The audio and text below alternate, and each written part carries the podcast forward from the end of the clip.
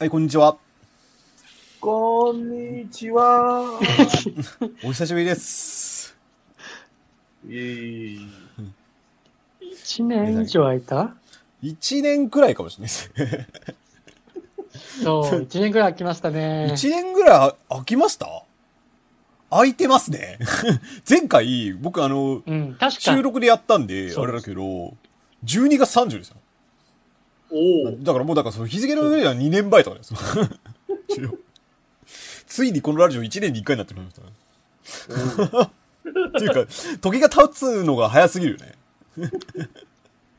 うん、まあ改めましてこんにちは。じゃあまあ久しぶりなんでちょっと自己紹介からいきましょうか。ミクです。こんにちは。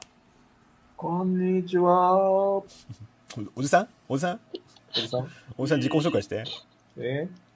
おじさんだよ。おじさんなんかそれなんかもうなんかちょっと犯罪性が高いおじさんだよ。おじさんなんだよ。おじさんだよって深いね。辛いね。はい。工藤さんです。工藤です。ユッキーでやってませんでしたっけ？どっちでもいいよ。ユッキーっつってたじゃないですか。なんで気のせいか。気のせいだ。雪秀です。そういうのやめたんだよ。いやもうなんかね、あっちのハンドルネームを分けることにした。いや分けることにして、こっちは本名でやるんだね。切り離した。ログインネーム俺だから。どっちが恥ずかしいか。って気にしてる。いやね、最近ちょっとユッキーさんが恥ずかしくなって。あ、ユッキー、じゃあこっちは恥ずかしくない方で。まあいい。まあいいですよ。はい。じゃあ、ジムさんです。あとはい。防弾ターゴン。最近めちゃくちゃ暇で、あれを、エスペラント語。勉強中です。マジであれ、エスペラントって確か勉強すると、なんかエスペラントの快感とか使えるようになるんですよ。そうらしいです。なので、新しく。どういうこと？エスペラントの新しい扉を開くべく。はい。エスペラントの快感。エスペラント語を勉強すると、宿泊施設とか、講演会とか、そういうものに参加する権利って言ったらちょっと大げさだけど、そういうところの扉が開くんで。あ、そうなんだ。八ヶ岳エスペラント館とかで宿泊したり。そう。で、だいたい安かったり無料だったりするんですよね。そう。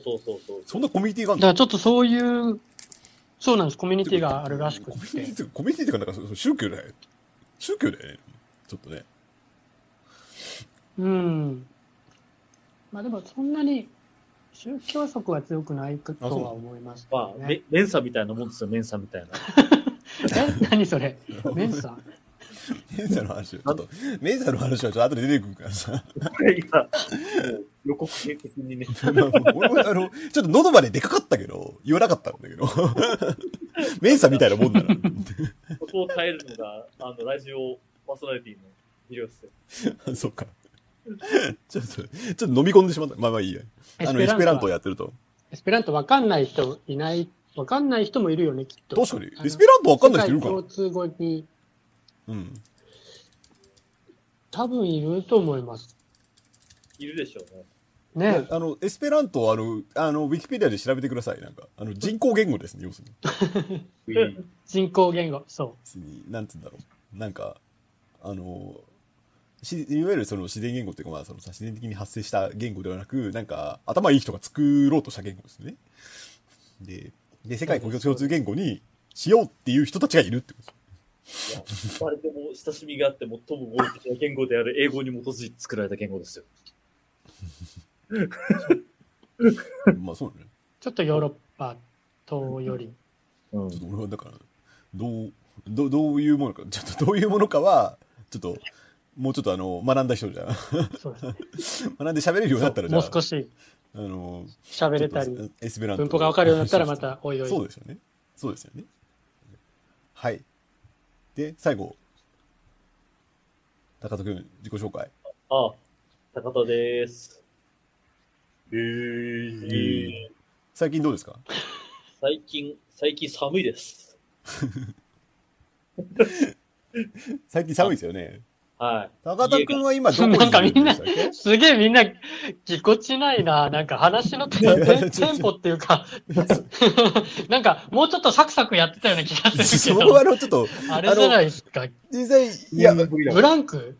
いや、ブランクもそう、いや、僕のファシリテーション力が落ちてる、ね。最近どうですかって質問を出した。そう。どうかと言われた。あ、今日はあれですね。最近できたカナダ人の友達と一緒に温泉行ってました。おー、いいよ。今どこにいるっていうのは？今は福島県の寒いところにいます。福島県の寒いところ。福島県の中の雪が深く寒いところのどこかにいます。そう、なんか、その、まあ、南会津ではね。だから、まあ、山の方ですよね。で、山ですね。で、カナダ人はどういうつながりなんですか、それ。カナダ人は、なんか ALT として、ALT っていうのは、アシスタントラングエージティーチャーの略で、要するに外国人の英語の先生です。はい。学校にいる。はい。あそこにいる、人と、なんか友達になって、なんかその、結構面白いんですよ。はい。まあ、その彼、あんまりなんか自己紹介しちゃいけないんですけど、なんかカナダ人なんだけど、まあ、アジア系、で、お母さんが台湾系で、お父さんが、一応アメリカ人なんだけど、おばあちゃんが韓国系みたいな感じの、なんかもうカナダって感じの、なんか今日もなんか、たまたま温泉入ってたら、たまたま会った知り合いに、僕が住んでるところじゃない町の知り合いに、会って、紹介したときに、もう彼はカナダの象徴ですって言って、そう、本人も、そうそう、なんか移民国家みたいな、ああ、そういうこと？移民国家カナダって感じの存在ですねって、確かに言ってました。ああ、そういうことね。はい。そう。で、まあ、その、彼は結構面白い人間なので、なんか、今、大学を卒業したらすぐこっちに来たんだけど、その、なんか、将来的には博士行きたいとか言ってて、はい。なんか何の研究って、まあなんか国際政治で、なんか やりたい研究っていうのが、テレビゲームが国際政治とかに関する観点をどういうふうに変容させたのかみたいなことをなんか研究したい。あ、面白いとかって。まあ多分シムシティとかそういうのをやってとか、あと、なんか歴史シミュレーションゲームとかが、なんか歴史的な、歴史理解とか国際関係理解にどう影響を及ぼすのかみたいなのをなんかちょっと。シミュライゼーションは何だってまあそういうことなんですけど。どういうことなんだろう。あ、でもまあまあ。いや、だから、あれですよ。我々ナードみたいな、なんか信長の野望をやって、なんか日本史覚えちゃったやつとかが、日本の地理とかをどう見てるのかとか、日本の政治をどう見てるのかみたいな。ああ、まあ確かに。まあなんか、信長の野望って、なんか明らかに歴史とかに理解に役に立ってるじゃないですか。地理の理解とか。なんか、あ、鶴がねみたいな。なんか一般の鶴かとかわかんないわけですよ。なんか、新快速鶴ヶ駅とか乗らないやつ限り。新快速鶴ヶ駅に乗ってる関西人でさえ鶴ヶってどこっていう話になるわけですよ。福井らしいみたいな。だけどなんか、信長の野望をやってる奴らはなんか、ああ、鶴ヶかみたいな感じですぐなるけど。なるかなそれはなんかじゃあ、なんか歴史理解とかに、まあ、ある程度影響を及ぼしてるわけだ。じゃあそれが、どういう意味が実際あるのかみたいなことを調べたいらしい。はあ。へえ。面白いですね。なんか結構面白いですね。なんかそういう例がね、なんかあると。僕は日本人の地理感覚に一番影響を与えたのは桃鉄だと思いますけどね。なんか、なんかめっちゃ、なんか、出雲を取るとめっちゃ独占しやすいとか、なんかそうとりあえず駒ヶ根に行くとかね。駒ヶ根って。あ、そうなんだ、駒ヶ根から。駒ヶ根ってありました？駒ヶ根ソースカツ丼。ああ大量に買って、なんか資本を大量に手に入れるみたいな。あった気がする。なんか、そう、駒ヶ根とか、その、なんか、マイナーだけど強いところみんな覚えるみたいなさ、あるよね。そう。桃鉄で地理覚えた人たくさんいるんじゃないですか。まあ、桃鉄が地理で、日本史っていうか、ごく極調的な日本史で信長の野望です。そうか、信長の野望、まあ最近のはちょっとわからないけど、あ、まあでも確かにまあ、全国版とかと、まあ、その後のやつで、まあ、覚えた人いるでしょうね。なんかそう、最近は三国志すごいよ。何それ？三国志のゲームですか？それ。うん。うん。何ができる？最初三国志演技から入ってくるからさ。うん。だから昔の三国志って学信っていう武将がいるんだけど、クソ雑魚なめくじなんだけど。なんか、歴史書引っ張ってみたら、こいつすげえじゃんみたいなやつがたくさん出てきてさ。ほー。なんか、最初の頃の三国志と今の三国志で全然パラメーター違えみたいな。あー、なんかそのパープロみたいな感じになるってこと？そう。全然勝った。全然、まあ、そのパープロはまあ、単純に全然勝ったチームのパラメーターが上がるけど。三国志は要するに発見があるわけですね。そう、歴史理解によってパラメータが変わっていった。あ、そうパープルだよそれ。パープル。なるほどね。実はこの人すごかったとかそういうのが見つかると上がるんですね。あとなんかそのなんかよくでもまあそうか。三国志は別に大河ドラマにならないの。なんかそういう、なんか流行ったもんとかで上がったりなんですかね。うん。あと、三国志じゃないところからなんか武将出てきたりしてね。三国志じゃないとこから。僕三国志ってあんまり知らないから拾えないですよ。いや、なんかその春秋戦国時代から武将が来た。あ、そうなの、うん、あ、じゃあ時代またいで。あ、なんかオールスターゲームになるんですよ。すげえな。あ、そういうこと、うん、それはいいのそれもね、なんか三国志の聖史読んでみたら、うん、三国志の時代ですでに、その、すげえ人みたいに称えられてる、なんか、漢中楽器みたいなやつがいるんだけどさ。それ読んだやつが、漢中楽器って誰だってなって、三国志になんか常に引っ張り出すみたいなさ。謎の現象が起こっている。どういうこと？ちょっとわかんないけど、まだ、ゲームをやった人が原点に当たるってこと？原点に当たるんだよ、そう。あ、そういうことか。そうしたら諸葛孔明のことをかの漢中楽器に匹敵するとか言い出すんだよ。原点の方が。なるほどね。うん。で、漢中楽器って誰だみたいなの調べてみたら、そんな奴がいるのみたいな。でも、なんか、ゲームから入る人いるんでしょうね、そういうのね。そう。うん。確かに。まあ、最近はね、民族とか出てくる。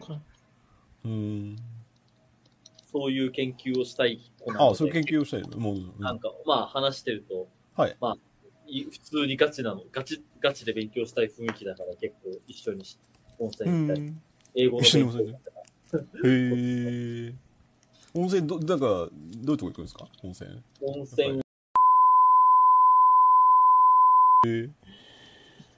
でもいいですね、なんか。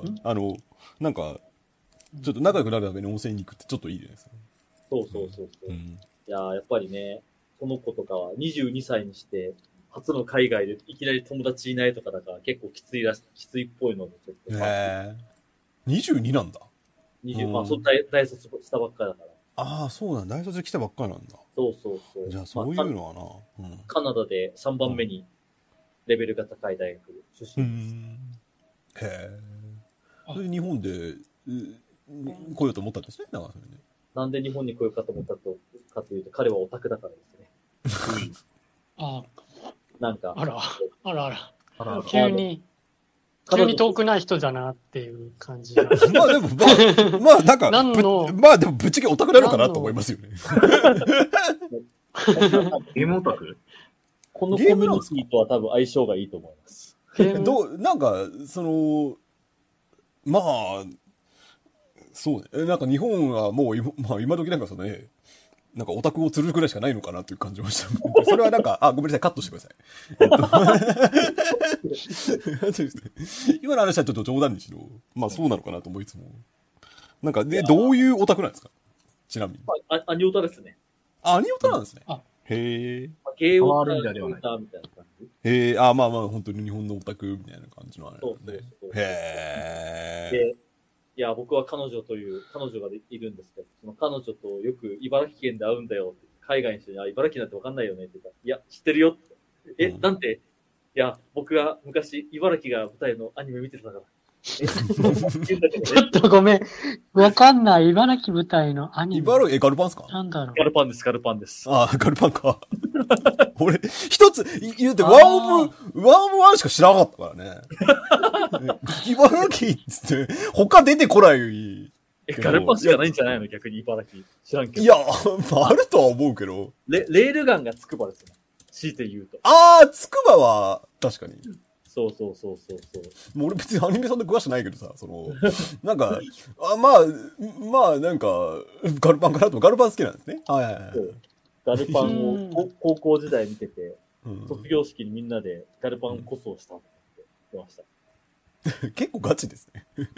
みんなでって、それさ、何人かいたんだ。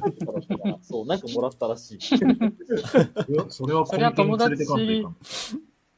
うん、友達作るっつったら、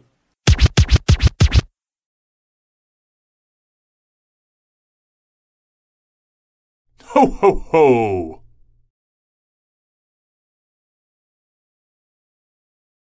ほほほ。ほほほ。なるほどね。どうかはちょっともう全体の方針次第で。まあいいよ。あ、なるほどね。なんか、オタクが友達になって、温泉に行くっていいっすね、なんか。彼って非常にいいことなんですね。楽しんでます。はい、いいですね。そして、10分で。今日、はい。そういうミクさんはどうなんですか？僕ですか？僕、どうから説明すればいいかね。とりあえず無職になりましたっていうとこからスタートしなきゃいけないですね。おう。だって1年前だって僕、徳島にいましたもんね。徳島でまだ働いてましたけど、まあ。間違えた。無職になったんですか？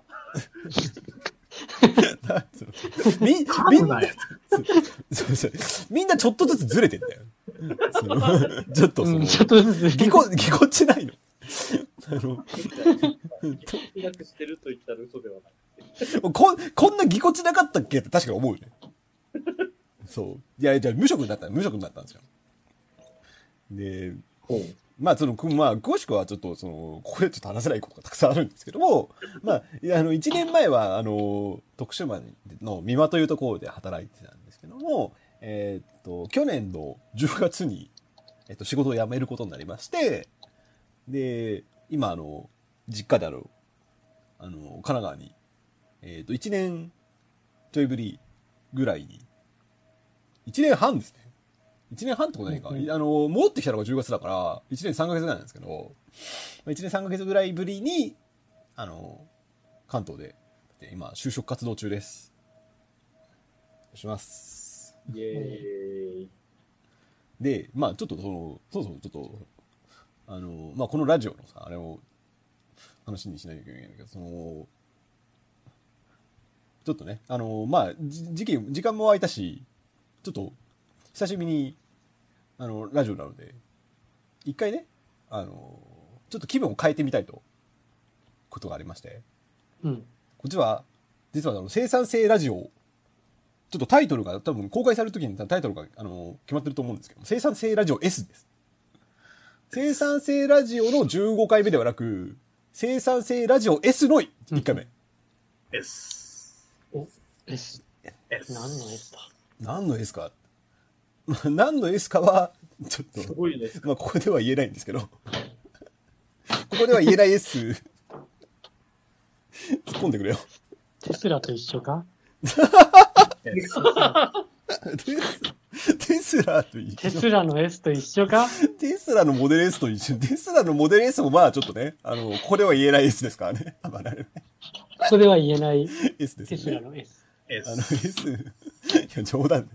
テスラの S は知らないけど、S は実はサバイブの S ですね。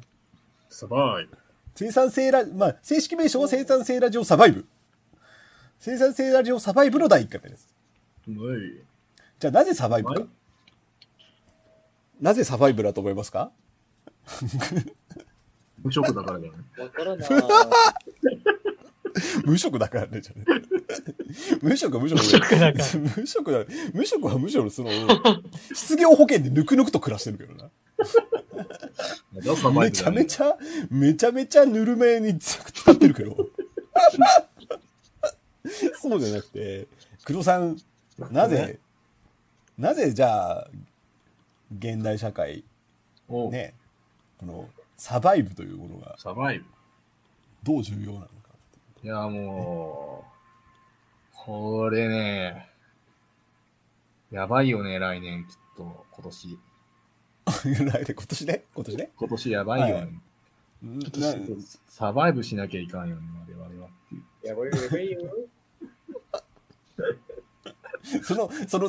現実への解像度が低いね。サバイブしなきゃって言ってる割には低いよ。ね、ちょっとこれサバイブせないかんなっていうね。どげんかせんといかんぐらいのなんか気持ちでいったの。どげんかせんといかん。サバイブせんといかん。そうだよね。だから結局ちょっと現代社会はちょっと端的に言うと予測不可能ななんか時代に突入しましたよねと。なので、私たちも生産性というテーマでずっとやってきたのかな。生産性というテーマでやってきたのかな。それは自信がないけどもまあ生産性というものをについて追求してきたわけですが、これからはやっぱりその生産性とそもそもサバイブしなきゃいけないよねと。この混沌とした世の中をサバイブするためにサバイブするための生産性だったり、あるいは生産性じゃなかったり、そういうものを、そういうものをね。自信がねえよ俺。自信がねえよ。言うたら生産性も第1回で全否定したけどね。そう。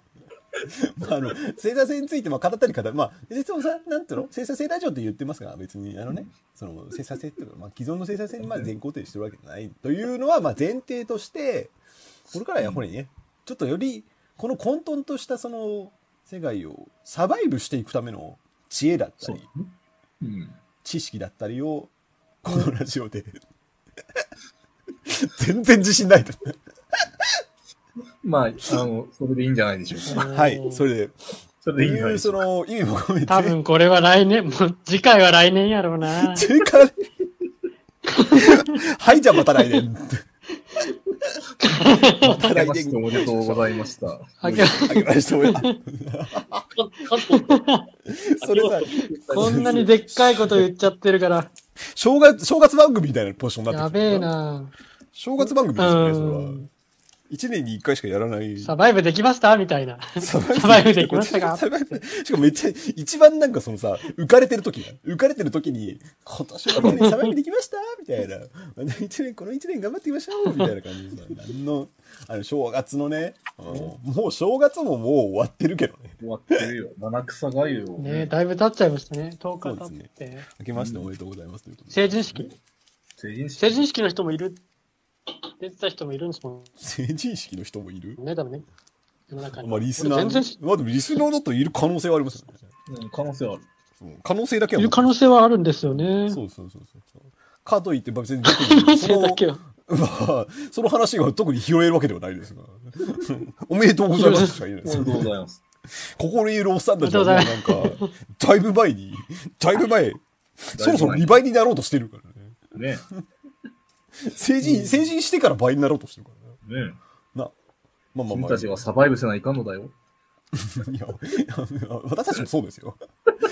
私たちも逃げ切り世代じゃないですからね、私たち。逃げ切れないよ。逃げ切れないですから。逃げ切れない。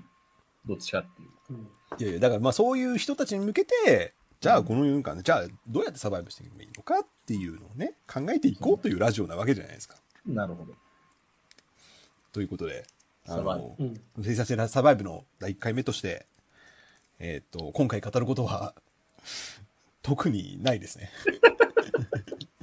特にまず最近寒いよねっていうとこから行こう。寒いよね。端的に最近寒いですよね。寒い。皆さんだってもう住んでるところが皆さん違うけど、例えばさっきのやって、まあ、さっきはまあ某福島だったわけじゃないですか。某福島ね。だからね。で工藤さんは塩尻市。塩尻市で寒いところですよね。関東で寒いです。まあ僕は今関東にいるんですよ。でジムさんは今どこにいるんですか。ジムさんいます。札幌です。ジムさん札幌。札幌。北海道。みんなめちゃくちゃ寒いところにいるんですよね。冬なのに。札幌ビール。だから今年寒いですか皆さん。今年は寒いね。うん、寒いっすね。諏訪湖は氷張り始めたらしいからね。おお、でもお見渡りが見られるかな。お見渡っちゃいますか。お見渡っちゃうかもしれない。なんかまあ皆さんどうなのか分かんないけど、まあその寒いんですよね全体的にね。寒いね。関東ももう久しぶりに雪を見たような気がしますよね。うん、こっちの方でなんか、うん、ここ数年は。もうパラつくぐらいで雪積もるぐらいにはならなかったけど、まあその 2,3 日前にまとまった雪が降りまして、でそれでだいぶ久しぶりに関東でも雪降ったらっていうことがありましたけども、皆さんどうですか雪は。雪はやばいですね。高田君のとこやばいよね多分ね。ああもうあれですね、雪で通行止めになったり高速が、うん、あああとは、そうだな。雪で何が起きたか。ああ、スタックしました。4区で走ってるのに。え、どこでスタックしたんですか？スタックしました。はい？どこでスタックしたんですか？駐車場です。ああ、駐車場でスタックしたってことは、それ止めてたのに出られないってことですか？そうそうそう。あ、なんかこんくらいの雪だったら突っ込めるやろうとかってある程度除雪して突っ込んだら、うん、スタックしました。あ、触ったやべえと思って、バックしたのにハマっちゃった、じゃあ出ようと思ったら出れず、あ、出れねえずっとバックするとこって神様がおっしゃったんだなと思って、バックしたら動かず。で、そのうち、はい、オイルが焼け始めてすげえ匂いになったりとかして。え？ああ。そうそうそう。なんか僕も初めて知ったんですけど、スタックって無理にエンジン動かすとオイルが、染み出してきて、そのオイルが、焼けて、すごい匂いをするんですよ。へー。っていう現象を初めて体験しました。そんなことがおるんですね。そうそうそう。それでなんかこれエンジン上がったんじゃねえかとかっていろいろ焦って、もう車60、まだローン残ってんのに死んだって思ってたら、話聞いたら別に普通らしいっていう。ああ、別にそのローン。ああ、もうみんな、みたいな。みんな通る道。みんな通る道。壊れたからどうのこうのっていうよりは、まあ単純にそうなっちゃうっていうことですか？そう。だからなんか、まあ、染み出してくるよね、くらいの反応でしたが、ディーラー行っても、周りの、雪国に慣れてるおじちゃんからに聞いても。へー。あー、オイル焼けたんべなーとか言われて、なんすかそれ。いや、日に日になんかその知恵を身につけて。俺も車の運転しますけど、さすがに札幌だからっていう理由でしょうね、こっちは。ああ、ロードヒーティングとかも入ってますしね。そう、ロードヒーティング入ってる場所もあるし、あと、また除雪車が結構もう頻繁に、毎晩とっていいくらいやって、ああ、除雪車ね、いいっすね。こっちはもう除雪車来ますけど、まあもうスタックしたらおしまいですね。まあ、場所によってはそうか。まあ、幹線道路って来ないからな。そう、ね。自宅の駐車場でね、スタックしたらってしょうがないもんね。それ自宅の駐車場出られないって相当だよね。いやーもう終わったって思いました。あとあれですね。そのさっきのカナダ人の友人と実はそのカナダ人の友人と東京からバンダイまで帰ってきたんですけど。はい。大洗経由で。なんでさらっと面白いな。なんで大洗行こうぜって言って。それはだって行きたかったんやろ、そう、まあ半分売り合い連れ出して。グッドアイディアとか言って言われて。大洗磯崎神社でお参りして、大吉を引いたわけですよ。我々は。まあ、ウィントン君は、片方のそのカナダ人の子は、まあ、基地だったんだけど、俺は大吉を引いたわけですよ。もう今年はいいことあるねって言って、帰ったわけですよ。俺はスタックする。そして、カナダ人の家は、水道管が爆発するっていう。試されてるまあ試されてますね。他のなんか同じ職場の人の、東京出身の人の、うん、アパートの水道管も順調に爆発していき、うん、まあそういう試されてる感じですね。ああ。L 知ってるかって、水道管を破裂する。そういう、なんか、今年は寒いですよね。そうなんだよ。寒いんだよ。燃料費すごいよね。ああ、燃料費すごいですね。うん。灯油1缶、1週間で使えますね。ちょっとね、そっちはね、マジでサバイブ感がある。灯油1週間で使うの？灯油18リッター1缶を1週間で使い切りますね。マジで？寒すぎたら。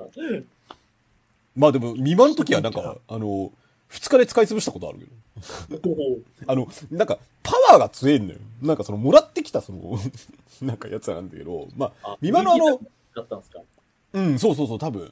ああ、ブルーヒーターはやばいです。なんか、結局、なんて言うんだろうな、なんか、職場とか、まあ、ブレッドボードとかの天井が高くてさ、うん、で、暖房が、効率が悪いっていうかさ、まあ、結局、だから、しかもなんか窓が結局、その、端的にだから、まあ、美容室みたいな、ちょっとおしゃれ的な感じになってくるけど、窓がでかいから結局、その、ひたすら放熱していくわけですよ。だから、パワー強いやつ入れて、で、パワー強いやつを入れた、さすがに暑いんだけど、マジで灯油が2日ぐらいになるな。本気出してる。だからそんだけの灯油を吸ってるのかって思っちゃう。うん。そう。いやー、ブルーヒーターはなー、なんか30分でなんか二酸化炭素の濃度がやばくなるし、うん、あれはすごいです。うん、なんかまあすごい感じね。なんかその灯油の現実でもまあ大変ですよね、でも暖房費とか。そうだね。そうだべーなー。札幌どうすか？札幌は。札幌っていうかさ、今、ジムさんはだから今、はい、どこで働いてるんでしたっけ？札幌の丸山公園駅って言って、ちょっとまあ、ハイソな地域、はいはいはい、ハイソなエリア、はいはい、神社のふもとで表参道の、うん、まあ、一角にホテルがあって、そこのホテルで住み込みの仕事をやってるっていう人です。ほう、今だから、ホテルの？ほう。そう、ホテルマンですね。今だからホテルマンやってて。民泊かなんかでしたっけ？ホテルですか？ホテル住み込みで、うん、民泊も2軒ぐらいあるから、そっちも時々お客さんが入った時は、うん、出向いて掃除とかしますけど、基本はホテル。うん、基本ホテルなんですね。そうです。ホテルの中はあれですね、うん、割と快適、うん、ただ乾燥だけがすっごいきつくて、これ他もそうじゃん、福島とか長野もそれないですかね。こっちの札幌特にそれきつくて、乾燥とか前回北海道入りニセコ入りした時もそうだったけど、うん、乾燥がやばいんですよ。もう肌がこう荒れるし、核から血が出てきちゃうんですよね。マジで？そこまでじゃねえな。わかるかも、でもそれ。今年乾燥してんじゃねえか感があるのは、なんか雪もなんか結構パウダースノーになるんですよね、こっちも。なんかこっちって基本的に日本海の気候なので、うん、水分たっぷり系の雪が、そう重い雪がしんしんと降る系なんですけど、うん、なんか、たまになんか乾燥してんなーとかって日はすげえなんか、パウダースノー降ります、ね、うんうん。あ、そうなんですね、こっち。そう。基本、新潟と同じなので、びちゃびちゃ系の雪が降るから、正直とかもやつは。僕めちゃくちゃ感じっていうのはまだないけど、そうなんですね。乾燥、なんか血が出るってやばいですね。うん、いや、結構、だから寝てる時に書くんですよ、結局。で、血が出てて、そう、多分その、寝てる時なんですけど、書いてるみたいで血が出るし、あと鼻血出ます。多分、粘膜が乾燥するのかな。なんか、マスクが真っ赤になってる日とかありました。それやばくないですか？普通に寒い時ってなんかあれがあるじゃないですか。鼻水がとろっと出てくるみたいな。うん、あるね。うん。あの感じで鼻血が出てたみたいで、マスクがなんか染みてて、真っ赤で。まあ一回切れちゃうと多分割れちゃうからまた出るんですね。割れますね。ああまあ、しばきみたいなのできますね。確かに。だからあと、ささくれ、オンパレードだし。うん。めちゃめちゃ大変じゃないですか。じゃあサバイブって言ったら、今は乾燥のからサバイブしなきゃいけない。なんか、まだ全然。まあ、冬ってこともありますけど、そもそもね、今年ちょっときついですよね。きついです。ワセリン買ったり、うん、ハンドクリームもいろいろ試してますけど、まあ、効かないですね。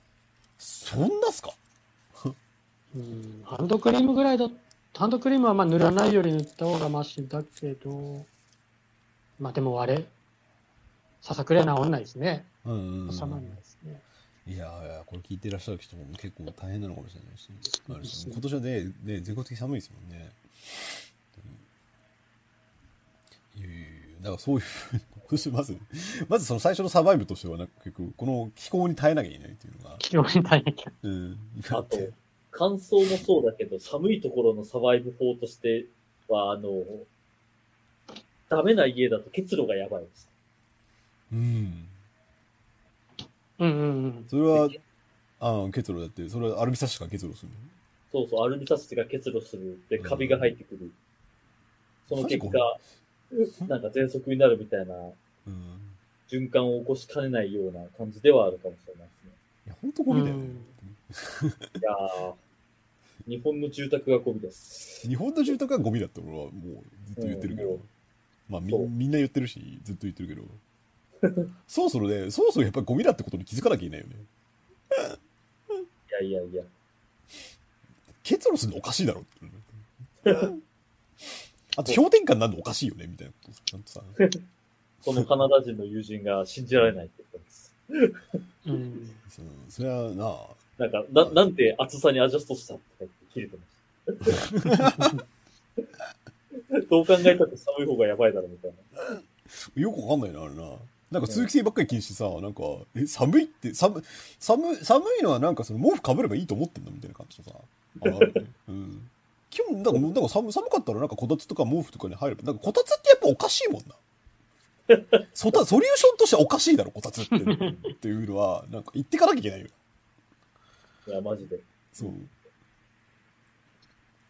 こたつがいいからってこのソリューションは間違ってますよねっていうのをちゃんと伝えなきゃいけない。必要ないです。そう。本来は。こたつが気持ちいいことと、こたつがそのさ、なんかそのさ、ベストかっていうと違うからさ。みたいな。そう。まあ。ちょっと。あれでも、塩尻ブレッドボードの一番最初の暖房器具は多分こたつでしょ。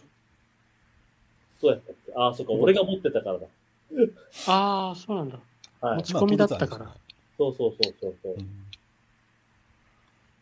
うん、なんか写真でしか見たことないですけど、俺一番最初の冬はまだ行ってなかったんであれですけど、写真で見たときこたつが入ってて、なんかのタイミングでこれはこたつとエアコンじゃ持たないみたいな感じになってファンヒーターを買った覚えがある。でも僕も、まあ、でもそういうところで言うか、見回りにいた時もクソ寒かったんですから、ね、クソ寒くて、もうだからもらったこたつでしのいでました。こたつでもらったっていや、まあ、だってもうだってしょうがない。だって他のファンヒーターはあったけど、ファンヒーターですらもう足んないわけじゃないけど、そのさ、なんかファンヒーターで使って温まるまで時間かかるから、うん、結局なんかその間こたつに入らざるを得なくてっていう感じでしたね。あれはもう片っ端から寒くなるんで。ひどかったですね。確かに。それから考えると、まあ関東はそこまでではないですね。エアコンでなんとかなります。エアコンと、まあ電気毛布で、まあ電気毛布はこたつみたいなもんなんじゃないかって言われたら確かにその通りだけど、まあなんか膝掛けみたいなもんでもなんとかなります。やっぱ都会最高だなっていう結論に達したわけですよ、私は。都会最高だなと思う理由の最大のところはあれですよね。こと日本において太平洋ベルトはなんか暖房がそんなにいらない。うん。それにつきマジで。マジで。田舎に住むとね、暖房がマジでいる。てか家がゴミだから、うん、まあそれは結局のところ家がゴミだよねって思うところじゃない。そういやもうスクラップ&スクラップが強いですよね。なんかスクラップ&スクラップそれは全部ゴミに戻すことだよねまあもう空き家対策しなくていいからとりあえず空き家を壊してちゃんとした家を建てた方がいいです。僕もそのだから賛成ですね。いやなんか空き家活用とか言う前に全部資源にしろって僕は思いますね。いやその延命措置いらないからみたいな。そうなんか本当そう、それ本当にそう、うん、おなんか破壊するというコストをなんかもう極限まで下げてした方が絶対にいい。破壊するコストがかかるからとかって基本的にやっぱり業者がうんぬんかんぬんとかじゃないですか。なんかそれをなんかさもう市場化してしまった方がいいんじゃないかって気がしますね。だからもうはいなんか破壊業者とかがなんかもう大量に発生するようにした方をしてガンガン破壊していくような路線になる。破壊していく空き家を。土地に戻そうよね、まだな。そう。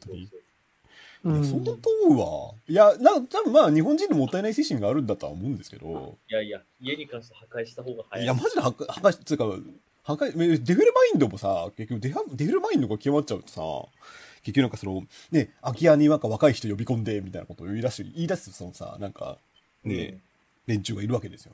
私です。空き家と、ね、空き家と若い人マッチングさせてみたいな、そのなんかマッチングサイトみたいなの作ってないんだりしてさ、うん、けどまあマジで俺本当にもう、まあ、やっぱりスクラップにした方がいいと思ってますね。思想もろともスクラップにした方がいいね。そういうデフレっぽい層をまず、だって住めねえじゃんって。いやお前 QOL って大事ね、要するになんかねえ。だねっつったんだけど。いや、重要に空き家をどう利活用するかじゃなくて、うん、若者のためのあったかい家をどう確保するかっていう。そう。まず、てか、それがスタートラインじゃん。そう。いや、わかるわ。だって、結局、田舎に人を集めようっつって、結局、なんか、それだったら結局まず住環境とかそういうものを都心レベルにしてようやくスタートラインに立てるぐらいだからね。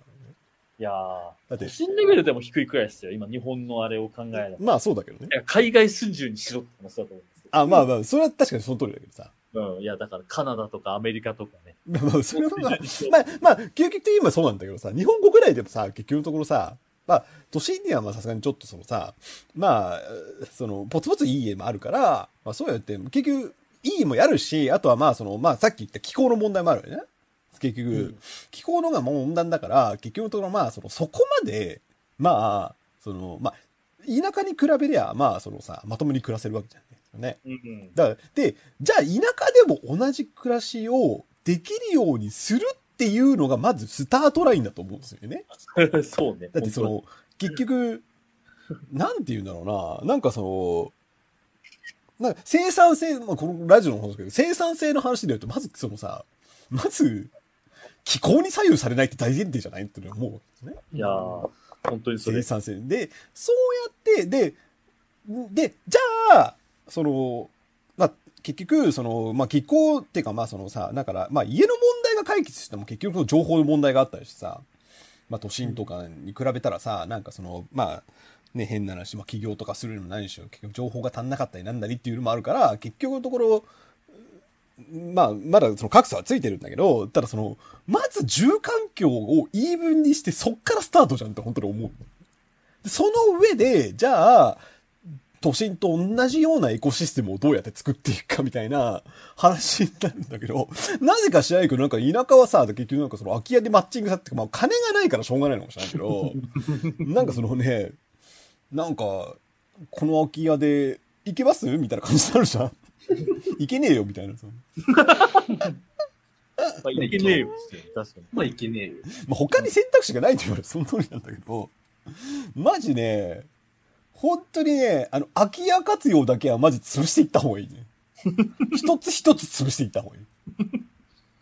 いや、いい空き家があるっていうのは、否定はしないが、ただ、世の空き家は 99.9% はゴミだから、スクラップして資源にした方が僕はいいと思いますね。確うん。まあ、空き家になった理由っていうのは住めねえからですからね。その通り。特に空き家の利活用とか、まあまあいいや。もうその話はさ、悪口になっちゃうからね。家の話に関してはもう全部ヘイトしか出てこんから。その子供の通りだ。まあまあそういうその、まあ、サバイブが大変ですけど、なんか聞くところによるとなるからジブさんも相当大変な思いをしてるって話を聞いたんですけど。サバイブ、そうそう、水道管凍結っていうかあれじゃないですか、カナダ人の何君か分かんないですけど、うん、水道管破裂、うん、あれ水道管破裂2回計2回ですねこっちは。2回だった。それ客がやったんですよね。客がやってますね。うん。だから結局そうそうっていうことですね。旅行で来る方が泊まるから、うん、水道管がどうやったら破裂するか、まあ要するに水道管破裂って要するに水が流れないと起こるけど、うん、それの対策でだから水をちょろちょろ出しておくっていうのはもう寒い地域住んでる人結構みんな知ってるものだけど。うん。民泊やると結局こういう問題が起きるんですね。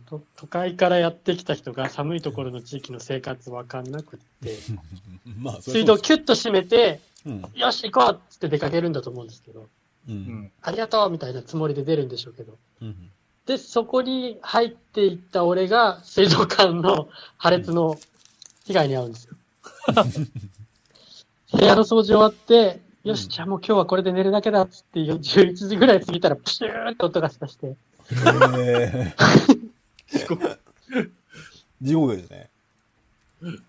そう、なんか、なんだったっけな、あの時。水抜きやってなかったんですよね、そう、その方はね。ああ、うん、水抜きというテクニックは、このなんか貧困国チャップで生きる国には非常に重要ですね。これ水抜きってなんですか？ごめんなさい。ちょっと。で、そう、多分だから、これも、あれですけど、長く使う、なんていうんですか、生活するんだったら、うん、さっき言ったみたいに水道管を少しこう開けといて、水道ひねっといて、ちょろちょろ水が出るようにするんです。大体パスタ1本とか言われてるんですけど。はいはいはい、あ、それはまあ、そうね。うん。パスタ1本分の水を垂らしとくと、水の流れがあるから水道管が凍らずに済むよねって、うん、生活の時の知恵であって。はいはいはい。それはそうね。とはいえ、その、長く外出するとか、家長く開けるときは、それだとちょっとそれでも心配なんですよね。はいはいはい。水の大量に出る時間っていうのがない、使う時間がないから。うん。だから、結局、まあ、水抜きって言って、凍りそうな管のところの水を全部排出するっていうことをやるんですよ。へー。だから、民泊の人は、民泊っていうか掃除に入るタイミングがすぐだったら、全然問題ないんですけど、はいはいはい、僕はすぐに行けなかったんで結局水抜きお客さんがやってるつもりでいたけど、うん、てか水抜きされた状態で僕は掃除に入れると思ってたけど水抜きされてない状態で掃除に入っちゃって、うん、はいはい、何にも考えずにそのまんま作業してたら途中で本当にマイナス何度だったんだろうな。破裂した場所がよりによって外気温と同じような場所で、うん、マイナス5度とかですよね。マイナス5度でもう真水を浴びるっていう。ああ、シャーって言ったんですか？そうそう。マジか。で水止めるためにもなんか水抜きのスイッチの場所が分かんないからできないから、水抜きのスイッチを探す作業っていうのでまた時間かかっちゃって、10分ぐらい体冷やしちゃって。はい。で、そこから体温戻すまでに2時間くらいかかったかな、うん、1時間しかなかったですね。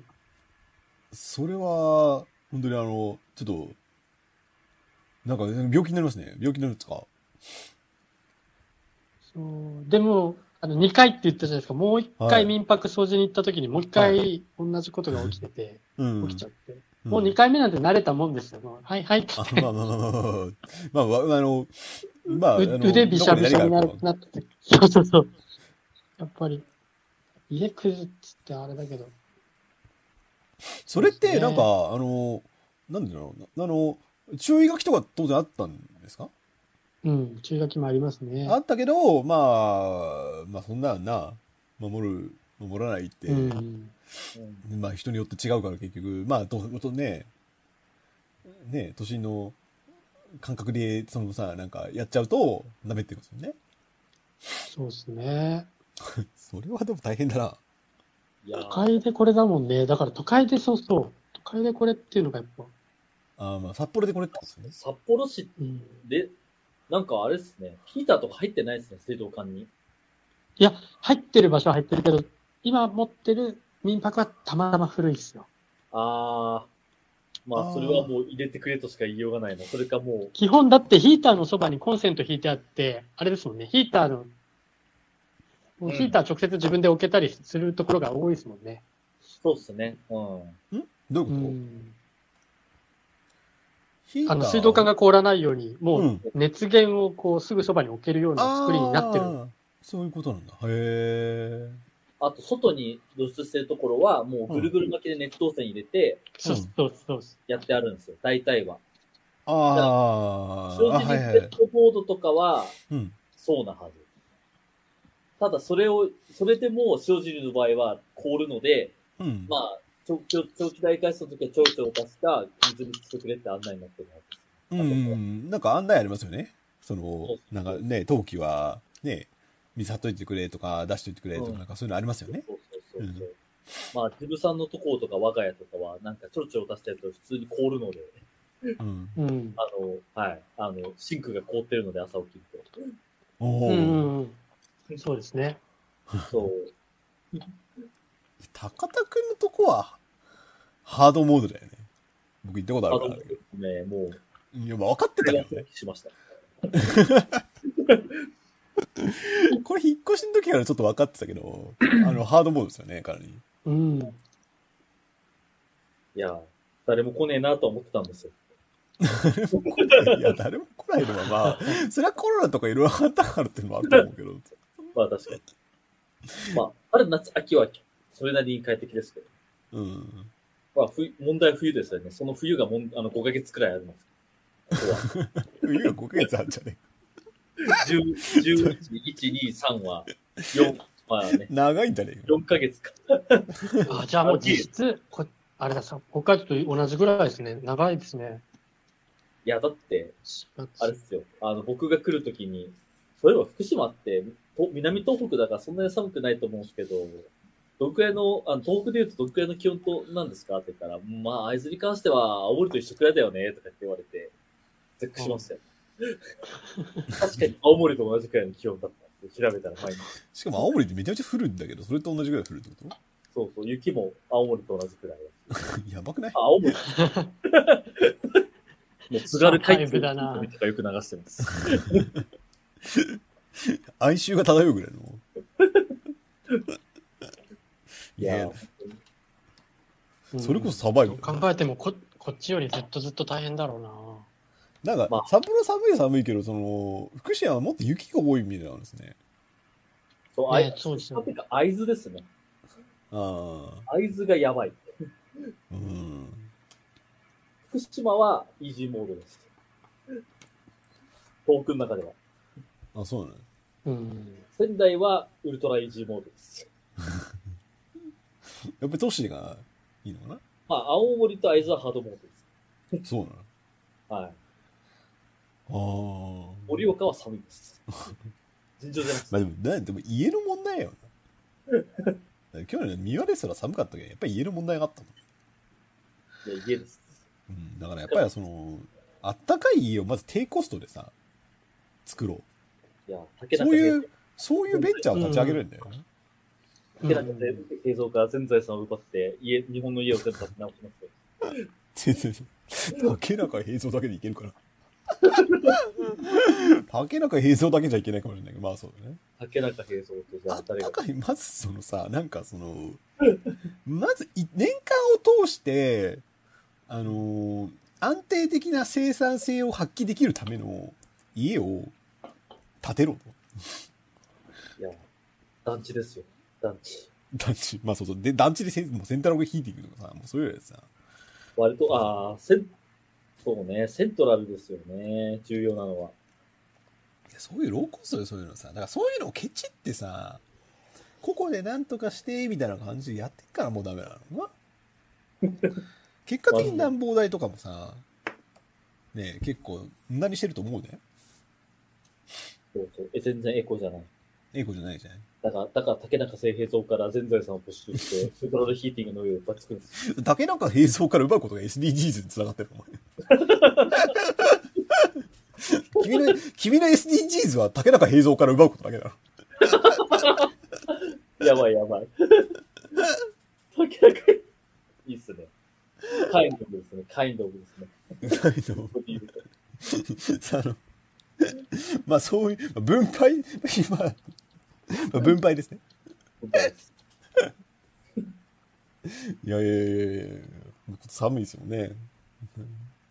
そういうまあみんな、まあうち以外みんななんか、まあ雪国、まあ正直で雪国と呼ぶかどうか置いといたとしても結構寒いというかな。まあ寒いは寒いな。うん。雪は降らんけど。降ってないの？うん。ああ、降って残ってる。ああ、まあ、降ってはいるけど、まあ、そんなでもないってことですか？そうそう。正直の場合は、量は降らないけど、寒さはこっち以上に残るんですよね。まあ、こっちも、こっち並みっていうか、こっちの方が寒いよ。最近に関しては。まあ、なんか、そうだな。ね、高田君のところはとにかくなんか、家が、まあ、スクラップ&スクラップですね。家になんか、家全体でプチプチを巻いた方がいいよね。いや。そして竹中平蔵から全然さ、でもこないださ、東京さ、電力逼迫したでしょ。え、そうなの？うん、寒くて。あ、うん、なんか、てか今年はもう慢性的にそれが続くって聞いてますけど。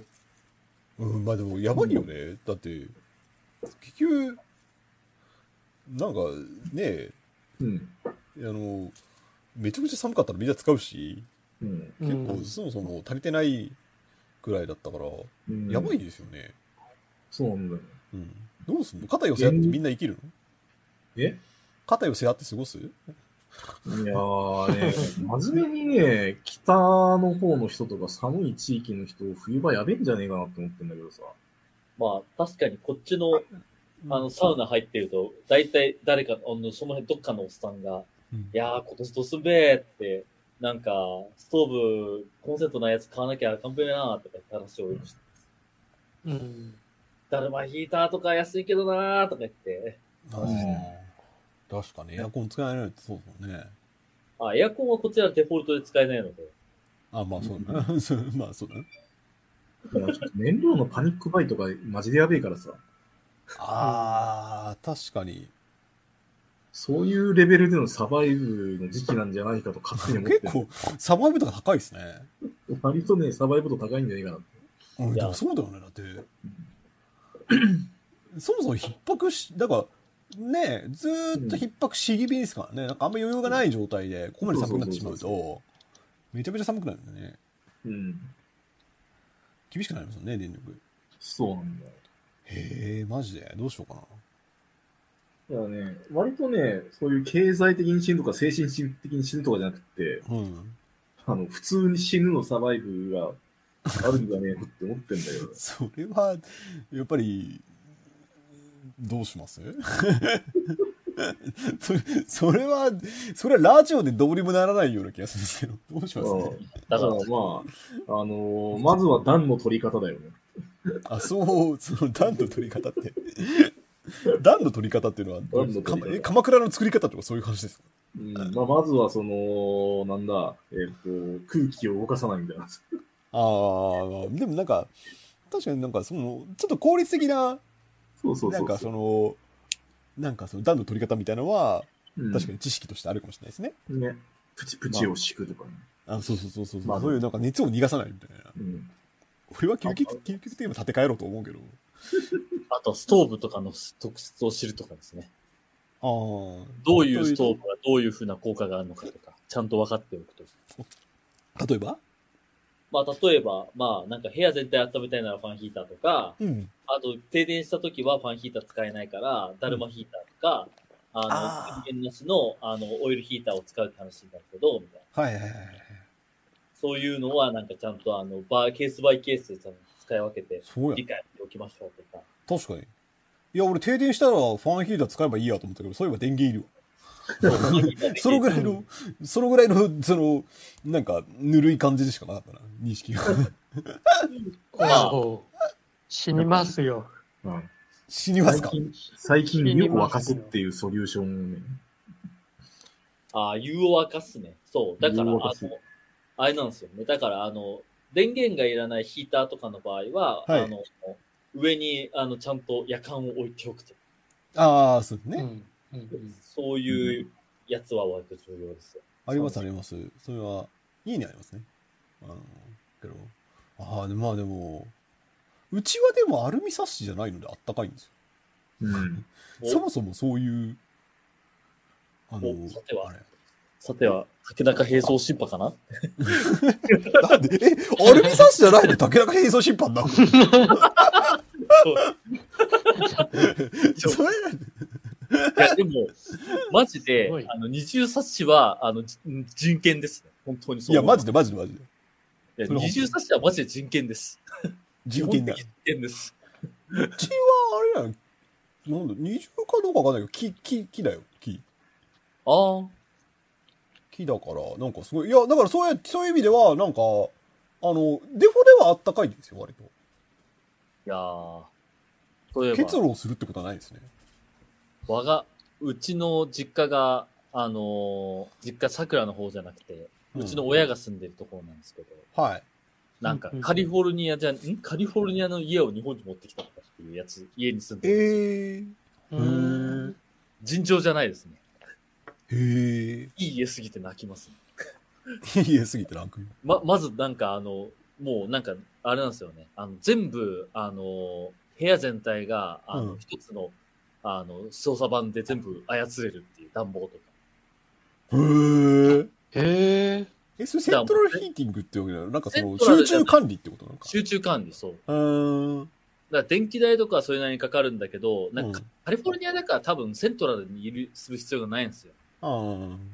そこは多分日本と環境が似てるので、サンフランシスコとかめちゃくちゃ寒いわけでもないし、めちゃくちゃ暑いわけでもないから、サンゼルスとかは暑いけど、まあ、あれじゃないですか。湿度はそんなにないから、まあ、言って30度とかだから、多分結構快適なんですよ、ね。そういうシステム。だからちょっと寒いなって思ったらエアコンで集中管理でやっちゃうとか、そういうのカリフォルニア側はすごいなんか効率的っぽくて、どうやら。だからなんかそれが、なんか、やっぱ暮らしてると日本の環境に割とマッチしちゃってるって感じです、ね。まあ、寒いけどなんかまあね、まあ、会津とかになったらもはや太刀打ちできないけど、まあもう、ボストン、ほど寒くないし、日本も。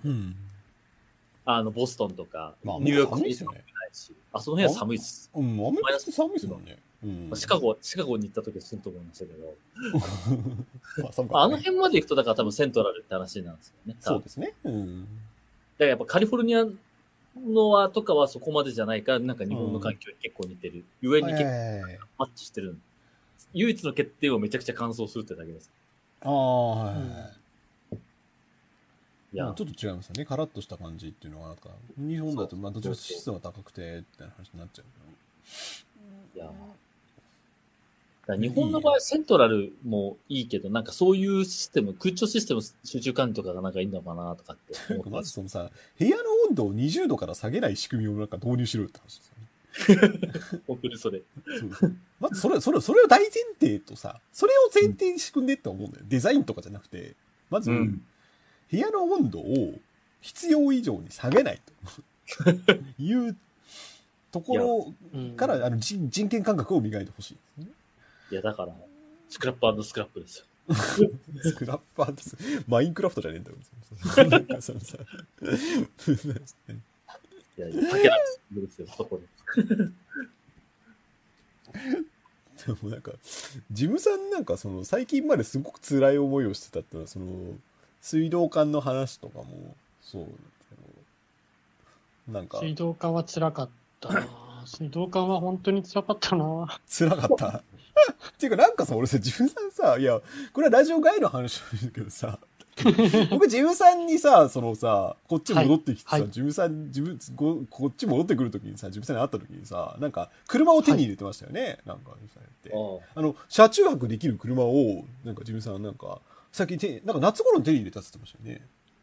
はい。で夏頃に手に入れて、でめちゃめちゃ多拠点生活。そう、多拠点生活、拍車かける感じになったんですよ、夏に。で、これで夏に、で、なんかね、自分はなんか、どこでも生きていけるような、なんか仕組みが整って。どこでもそう、サバイブっていうか、それこそ、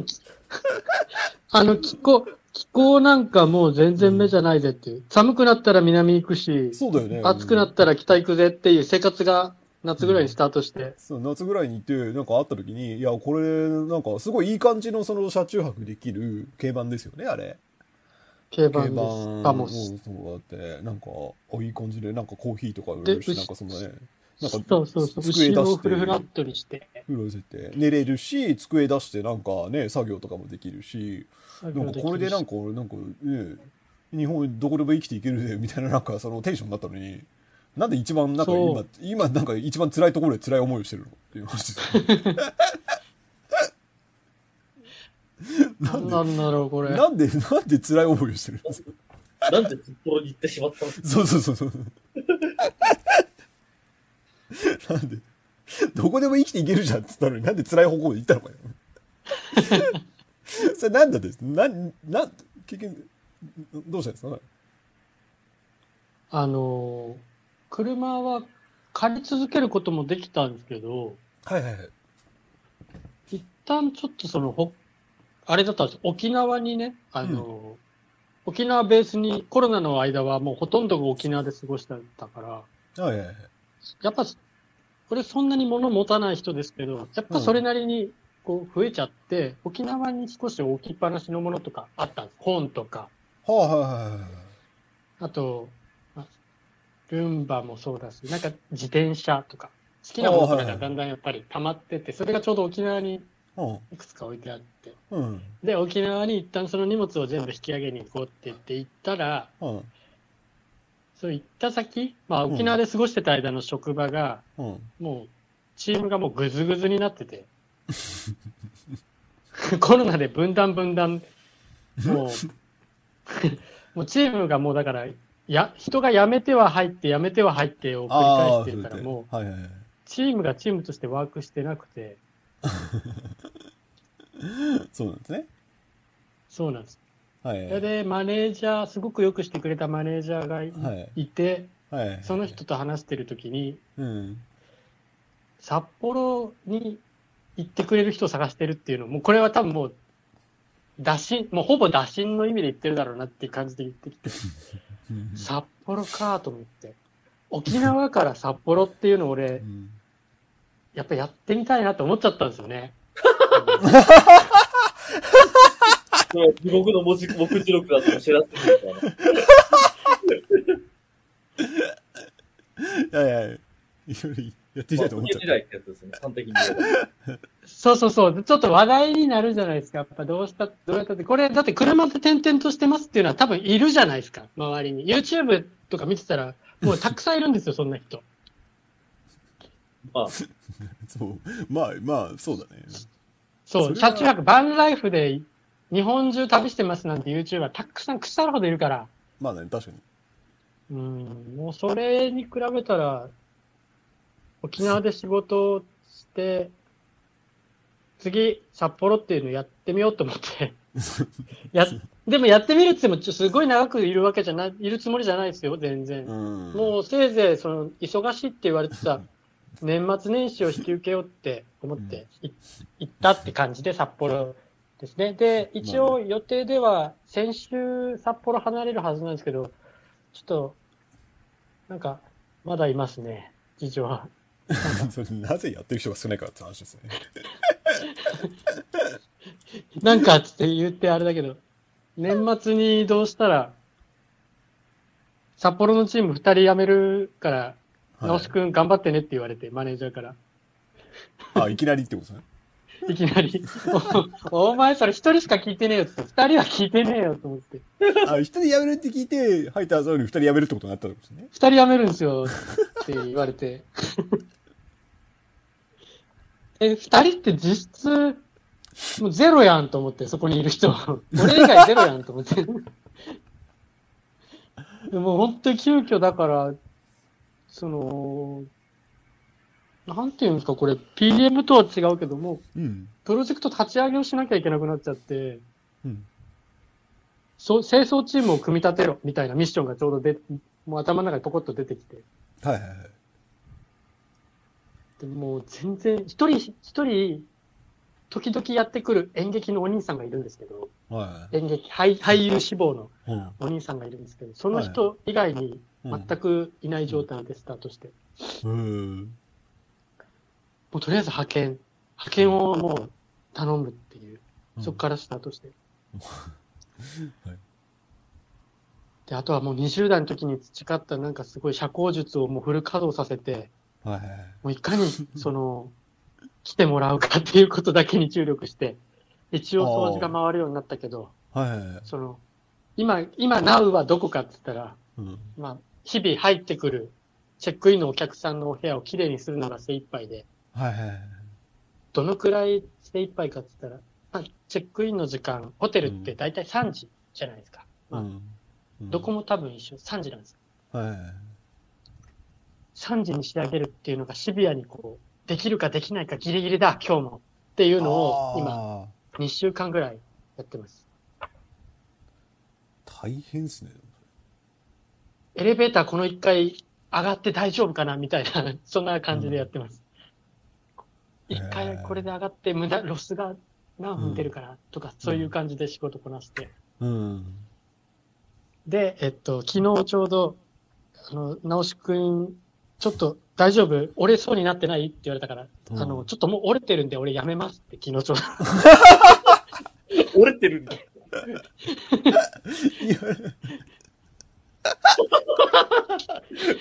面白い。いや、折れそうじゃなくて、折れてます。ちょっと遅かったんだよね。そのワンオンは遅かったんだよね。うん。折れてんだと。折れてます。先に言いますけど、もう折れてます。折れてます。そしたら？あ、じゃあ沖縄でやってくれてた北海道のオンラインでやってた、要するに車中泊で生活するために、うん、一部リモートで仕事もらってたんですね。ああ、そうですね。なんか、そうホテルだけどリモートで仕事する、リモートで接客対応とかやってたんですもんね。うん。うん、そうです、うん。ワンオペでやってたから、もうなんかそれもすごいしんどかったんですよね。うん、掃除のやつと合わせて。では、うん、人権がすごい脅かされてたわけですよ。もう、睡眠時間がほぼ、こう、まともに取れない、みたいな2週間で。はいはいはい。だからかな、なんか、睡眠時間、うん、だから不眠の YouTube にすごい面白いって思っちゃったのかな。はいはい。そういう、なんか、そう、とりあえず睡眠時間が確保できないっていう、2週間を過ごして。うん、はいはい。もう、全部嫌になっちゃって、オンラインの仕事もやめますって。うん、だから、車中泊なんてもう今しばらく無理な。無職になりました。無職になったんです？だからもう本当にそう、無職です。オンラインもやめたってことか、だからもう仕事ないですもんね。そう。そう。そうか。さあ、俺無職っす。だってそんなやったら、だって秋に会った時はもう俺どこでも生きていけるみたいな話じゃなくて、ポジティブだったんですよ。今、社長枠どころじゃない、職がないんですよね。そう。まあでも、まあ、その水道管破裂に対応してなんかびしょびしょになってなんかそのシーソーになるよりかどっちがマシかって話ですよね。そう、なんか、そうなんです。うん、そのまま北海道で生きる選択よりは。うん。よか。うん。一旦ちょっと自分の蓄えで、土地を変えて、生きていく選択にした方がいいんじゃないか、死ぬんじゃないかって思ったんですよ。そうですねいや、リアルに死ぬんじゃないかっていうのはちょっと言い過ぎだけど、怪我するんじゃないかって思いましたよね、やっぱ。あ、怪我っていうのは、その睡眠不足とか事故とか、睡眠不足で不注意が起きて事故を起こしちゃうとか、あ、まあそれもそうだし、他人に迷惑かけちゃったりとか、うん、もう可能性もあるですね。リアルにそういう生活だったから、うん、本当に車も預かってて車使わなきゃいけない場面もあったけど、それはやばいなって思って。はいはいはいはい。そうですよね。だからその疲れるね、車で運転しなきゃいけないみたいな話になった時にやっぱりちょっとしんどいですよね。そうそう。なるほど。で、人を乗せなきゃいけないとかもあったから。はいはいはい。これは怖いと思って。うん、だからちょっと冗談っぽく話してるけど。うん。結構本当にやべえところ行ったなって思って、ちょっと本当にシラフになってっていうか冷めて、うん、これはやめとこうみたいな。やめとこうという気持ちになったと。なりました。大変ですね。お疲れ様です、本当に。やばい。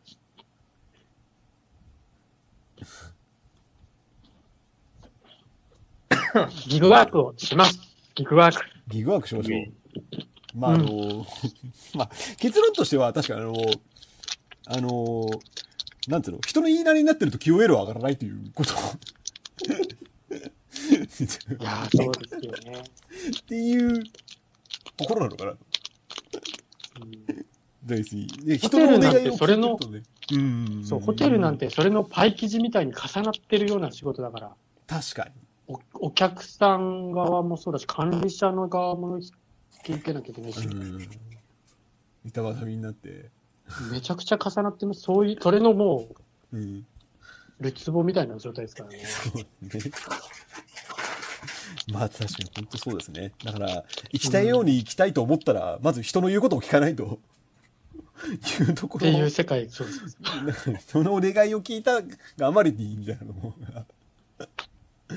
まあ、メサコン向きな仕事。メサコン向き。それだとやっぱしんどいですよ。今だって北海道に行ってね、相当しんどいですよ。生きたいように生きるっていう選択を取った矢先にそれですからね。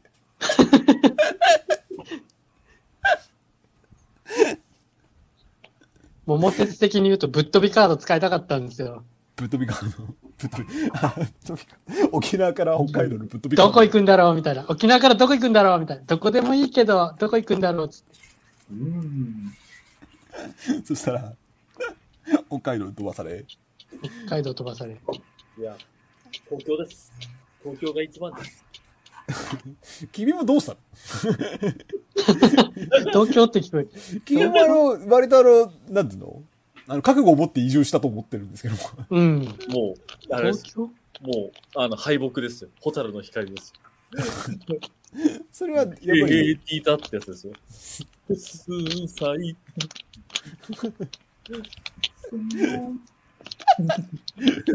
だって韓国語だ。おかしいので、ちょっとないものなんで、ミュートン劇場を参照ください。わからないと。何？高田くんは何だっけ？いや、寒いです。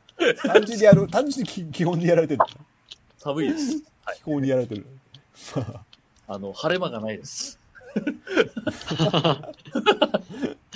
晴れ間がないって何？いやー、晴れてるって嬉しいってなる。あんまり晴れないですか？できないですけどね。あんまり晴れない。あんまり晴れないですね。1ヶ月に2回くらいしか晴れないですね。結構、これしんどいですね。それは単純にうちになります。まあ、家も快適だし、東京です。あなたの東京ですね。みんなやられてる。みんなやられすぎでしょ、田舎に。いや、本当にやられた。マジで、今回のはすっごいやられた。相当っすね。相当ですよ。だって、神社、っていうかもう神頼みをやるしかねえって思ったもん。神様がいるって言うんだったらもう使うしかねえって思いましたよ、やっぱ。なんかその死ぬぐらいだったら神様どうやってサバイブするのかっていうその回答が神頼みっていうのがなりかけてますけど、上等手段じゃないですか。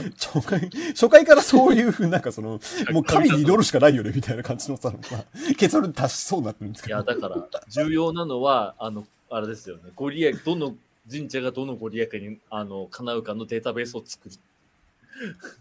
データベース。神頼みの効率を上げていく。そう。神頼みデータです。もうありそうですけどね。なかったら作りましょう。確かにパッて連想できないから、あったら。神頼みデータベース。じゃあこの神頼み。診断に応じてあなたに最適の神社を指し示しますみたいな。確かに。なんならインターネット上でそのまま祈れますみたいな感じ。そうでいいですね、ネット上で祈れるのもいいな。でサブスクリプションをするとちょっとカウンセラーと30分話せますみたいな。でカウンセラーがおすすめのそのカウンセラーはどっから来たの？いやジムさんですよ。本職ジムさんがまず必要なやつよ。俺どうすればいいんですか？俺はどこに行けばいいんですか？俺が行きたくなったときは。ほんまや。それはあれです。なんだ。今必要な人がいる。今必要なんだけど。紙とかそういうのを事前に用意する。今必要だったんだけど。今必要な人がいるんですよ。こまじきれって。面白いなぁ。面白くないの？面白い。ごめんなさい。面白いじゃない。あと、神頼みもそうだし、あと、話し相手も欲しかったから、Tinder をすごい活用して。あ、そうなの？活用してっていうか、Tinder をハックして。ほう。正確に言うと、一回ハックしてたやつ、もう一回復活させて。ミクさんは覚えてるかな？俺、浅草橋にブレッドボードを。はい。ブレッドボードの浅草橋の時に。うん。Tinder のアプリ、ハックできたっつって。あ、なんでしょうっけ、それ。ひたすら右スワイプをするっていうアップ。ああ、なんかその、アンドロイドのなんかその、そういう、なんか、なんでしょうね。なんかアンドロイドでそういう、その、UI をなんかその、勝手にやってくれるやつがあってっていう。アプリを自動的に動かしてくれるやつか。そう。じゃあ、でしたっけ。それでひたすら右スワイプをやってるってことですか？そう、右スワイプ。ひたすら右スワイプをやる。ひたすらいいのをしてマッチした人と会うと。そうっす。あ、そうなんですね。会いはしないです。会うつもりもないし。ただ話し相手が欲しかった。ああ、そうか。Tinder 上でだからチャットするってことですね。そうです。もう本当に何にもこうわだかまりなく話せる人が欲しかったんです。職場にはない。切実。それは心理的な安全性とかそういう話です。いや本当にでもだって LINE ずっとそういう仕事の LINE ばっかりが流れてくるから LINE はまずパスだったんですよ。LINE を使うものはダメ。絶対仕事の情報が目についちゃう。だからもう LINE をそう Mac でこうちょうどだからミクさんから、はいこう、お下がりで、今自分が使ってる MacBook で、通知が全く出ない状態にして、ウェブ上でワークするアプリ、不特定多数とマッチ、よし、Tinder って、もうすぐなって、また右スワイプばっかりしちまったと思って。すごい、なんかライフハックとしていいですね。ライフハック。ごめんなさい、ちょっと電話入っちゃった。ちょっと電話入ってるから、ちょっと待ってください。あ、はい。なんか VR 彼女とかソリューションじゃないかって気がしてきた。VR 彼女ってどういうことですか？はい。昔あったじゃないですか。そのゲームの話ですか？そう。要するに VR 上で、なんか別に、VR 上でなんかマッチングするんじゃなくて単純にエロゲをやるってことですまあエロゲーだよ、ね、それエロゲーっすよ。まあエロゲーだよ、ね、エロゲーするギャルゲーかエロゲー。いや今の流れだと僕 VR でマッチングしてなんか会うとか VR チャットとかで会うのかなと思ってたら普通にエロゲーですよねそれは。そういうのあってもいいっすね確かに。VR で会う。いや VR で会うっていうのはまあ VR チャットとかも普通にねあるし、うん、まあ今年の目標の一つは僕は VR チャットをちゃんとやるっていうことなんですけども、はいはい、なんかまあどっちもいいんじゃないですか。まあ VR 彼女は VR 彼女は VR 彼女とゲームですよね。うんうんせやな。まあそれ一つのソリューション。いやなんかそのライフハック自分さんなんかすごいライフハックはなんかすごい。なんかその嬉しいだけどなんかそもそも根本的な問題としてなんかそのさなんかこのタイミングでやっぱり北海道に行くべきではなかったっていう話。いやー資本主義社会に生まれるべきじゃなかったという話もありますよ。まあそこまでかそれはやっぱり革命を目指すべきなんじゃないですか。そういうそこまでいっちゃいます、ね、その今回のその生産性ラジオはそこまでいっちゃいます、ね、前回もまあいきそうでしたけど、ね、前シーズンもちょっとなんか確かにちょっと打倒民主主義みたいな感じのその流れがちょっとできてましたけど今回はもうちょっと進めちゃいますね。それは共産性ラジオですね。共産性ラジオちょっとそろそろ後半に目がマークされるぐらいなちょっとまあ弱酸性ぐらいですよ。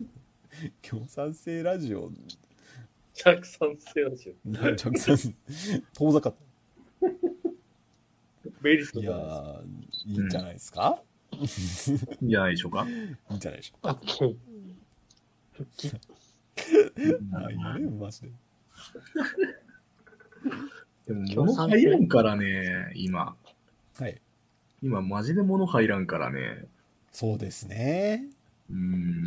それはそうですよね。本当にやばいと思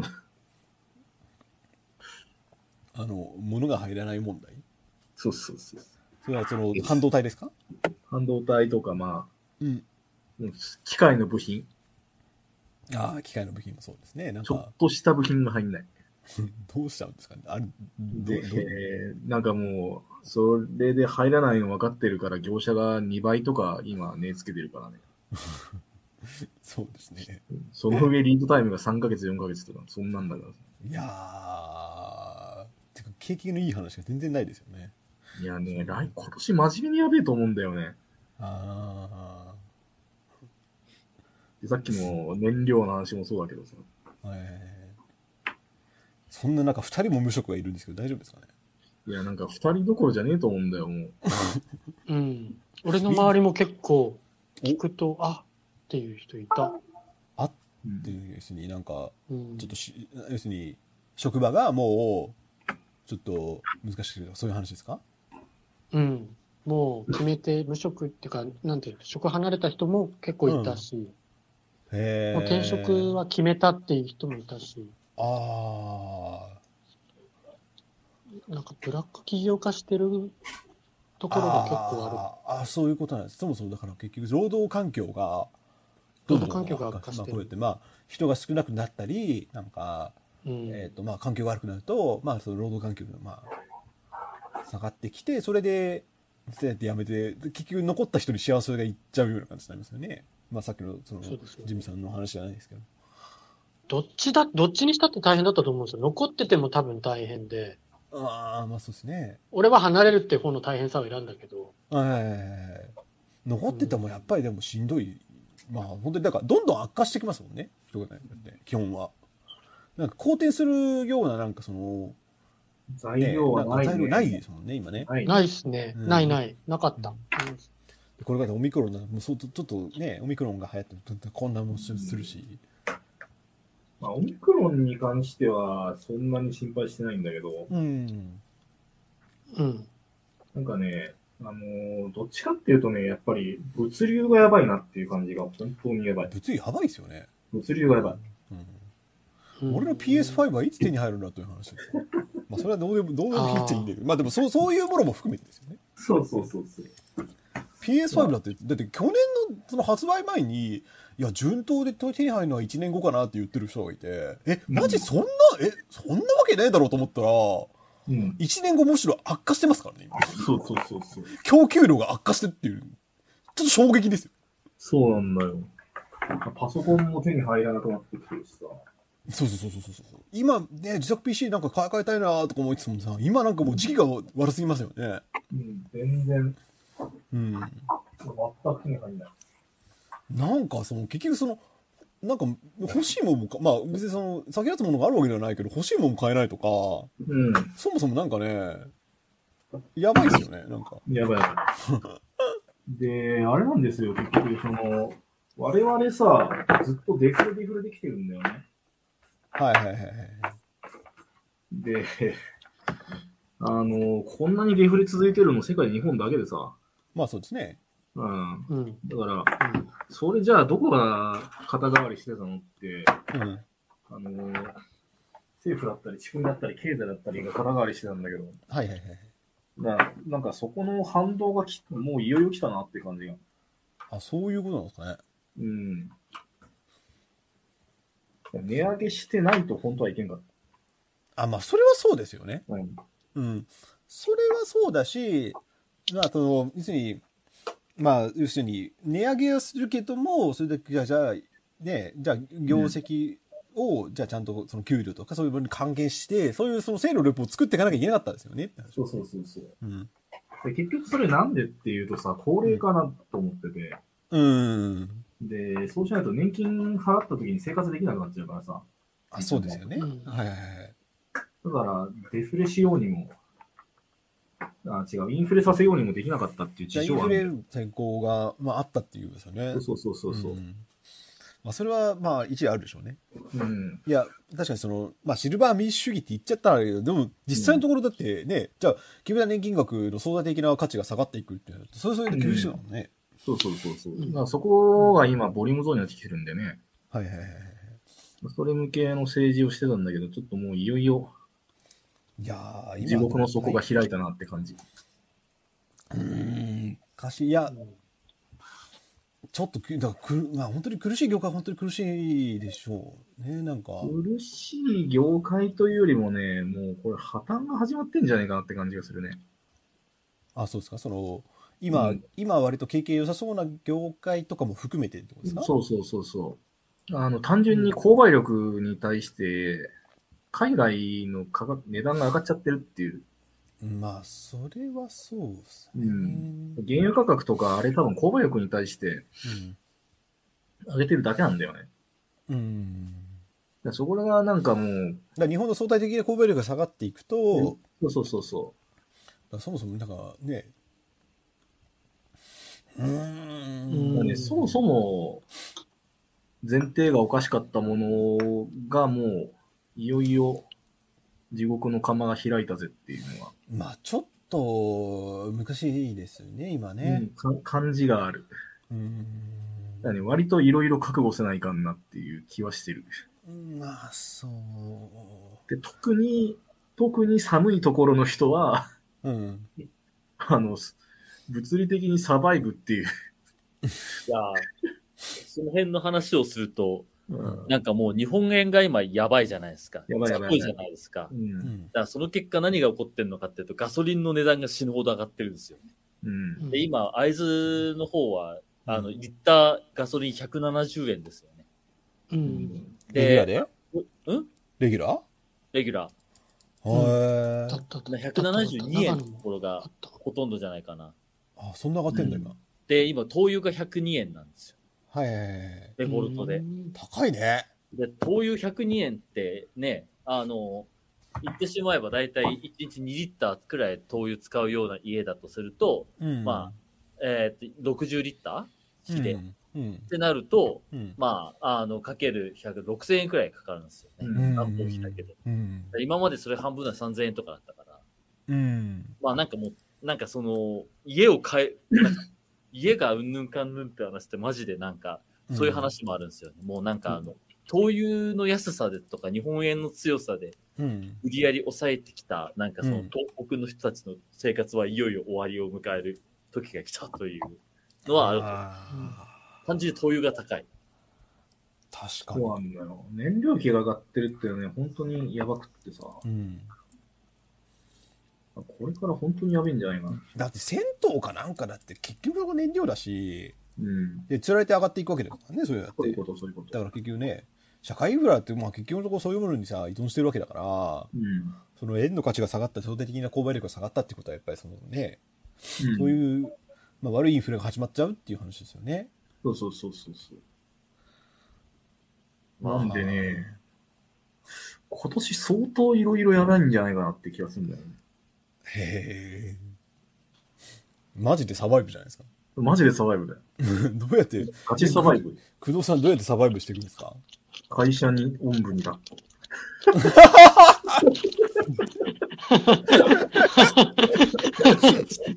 それ神頼みよりも終わってますよね。今 CM 入れよ CM マーシャル入れよ。ちょっと一旦 CM ねみたいな流れでしたよ。いやね、どうしようかな。何今本当に実力があれば多分ね、よらば退治の影っていうのは多分今いい戦略なんだよ。だいたいこういう危機の時ってコロニー作った方がいいっていうのもパターンなんだよね。うんうん。今身を寄せ合うっていうのはね、正解なんですよ。身を寄せ合うのは、うん、確かにそう言われたんですよ。正解なんですよ。じゃあそれって具体的にどうなのっていう。そうだ。で、まあ、できれば大きな会社に勤めて、じっと息を潜めるっていうのが多分正解なんだけど。うん。うん、そうですよね、きっと。わかります。それもわかる。残念ながら多分ね、その、大企業側も相当絞ると思うんでね。うん。年。まあ、特に年齢も年齢だしね、僕の場合。うん。うん。だからね、ちょっと生存戦略として、まず一択目って何になるかなってなると、今の会社でとことん、とりあえず目の前のもので実績を上げつつ、おんぶに抱っこっていうのが多分正解なんだな。めちゃくちゃ面白い。まあ、そう、まあ、言いたいことはわかりますけど。うん。まあ、なんだけど、さっきのさ、物流の話があるわけだよ。うん。だから多分同じことしてたら全体で潰れるなっていう感覚もある。同じことをしてればいけないっていう。これはなんか口先だけの挑戦とかじゃなくって、もうマジでやばい。まあちょっとそのこの先を考えて個人として戦略的に動かなきゃいけないっていうのはまあそうでしょうね。そう一方でやっぱり身を寄せ合った方がいいよねみたいなやっぱり実際、今それは多分寄せ合い時だと思う。残念ながら無職が2人もいるんですよね。まあ寄せ合おう。でもやれることはいっぱいある。お例えば僕は掃除だったらスキルが上がった。家政婦。あとはい家政婦になります。共働きのうちに出歩きます。あと、子供の面倒を見るのが好きなんで。だし、しばらくやってきたから、子供も預かります。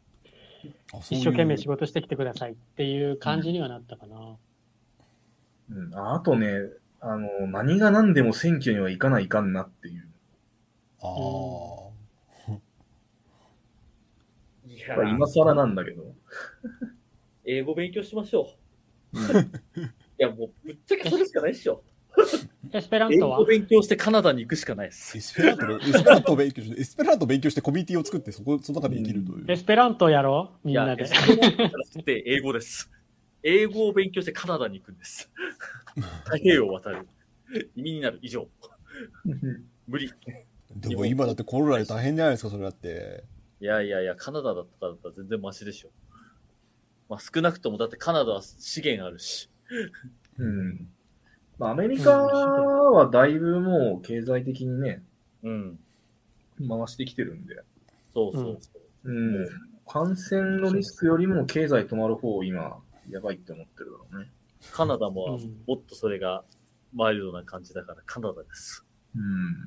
それからオーストラリア難しい、ね、この国を捨てるです雷さっきまで雷って言ってたのに会社がもう仕方ないです。だってもう竹中平蔵いるし安倍晋三いるし仕方ないですまあまあ難しいですね、うん、いやーその生産性ラジオサバイブ1回目からもうサバイブするには国外に脱出するしかないと日本の家はクソだよねって同意しますけど、まあねまあその時はね、燃料がいる構造っていうのがしばらくやべえんじゃないかなと思うんだよな。いやーでも積んでますよねそれは。そこはもう積んでる。だから、これからね多分徐々に企業の方が給与水準上げてくると思うんだよね。あでも今は結構スタートアップ界隈も結構上がってますね正直、うん、いや僕今転職活動してますけど、うん、正直出始めのスタートアップだから1回目の資金調達も結構出すなって印象あります正直。うんだからねお金ないと同じことできなくなっちゃってるんだよね昔より。うんだからもうインフレがそっちはね多分正しくインフレしてんだと思うんだよ。そっちの世界じいちゃんいないからさ。まあインフレっていうのもそうだと思うんですけどなんか結局短期決戦だと思うんですよね。僕はなんかその、うん、結局彼女もいいことではないと思ってて結局なんでそんなことが起こってくる、うん、基本的には少子化だと思うんですよ、うん、少子化で採用難易度が上がって、うん、結局なんていうんだろう結局単純に採用難易度が上がったからっていうのがあると思うんですよね。だからそのぐらいのお金を出さないと人が取れない、うん、でもだから結局そのスタートアップの成長スピードに結局その人の採用が追いついてないから結局のところじゃあ給与水準を上げざるを得ないって、うん、でも給与水準を上げるとやっぱりバーレートが上がるわけじゃないですか、うん、要するに死ぬ確率は高くなるわけですよ、うん、その人件費のコストを上げてしまうと。そうね、だからもう本当に短期決戦っていうものをなんかせざるを得なくなっちゃってるっていうところが、うん、だから僕はやっぱり一長一短はあると思うんですよね、うん、だそういう状態だとやっぱり長期的な視座とかそういうところってすごく難しくなっちゃうからそれはそれでどうなのっていうのはちょっとやっぱり思いますよね、うんうん、だからやっぱりじっくりね、そのやっていかなきゃいけないところをやっぱり短期決戦でいかざるを得なくなっちゃってるっていうのがやっぱり今の状態なんじゃないかと思ってます。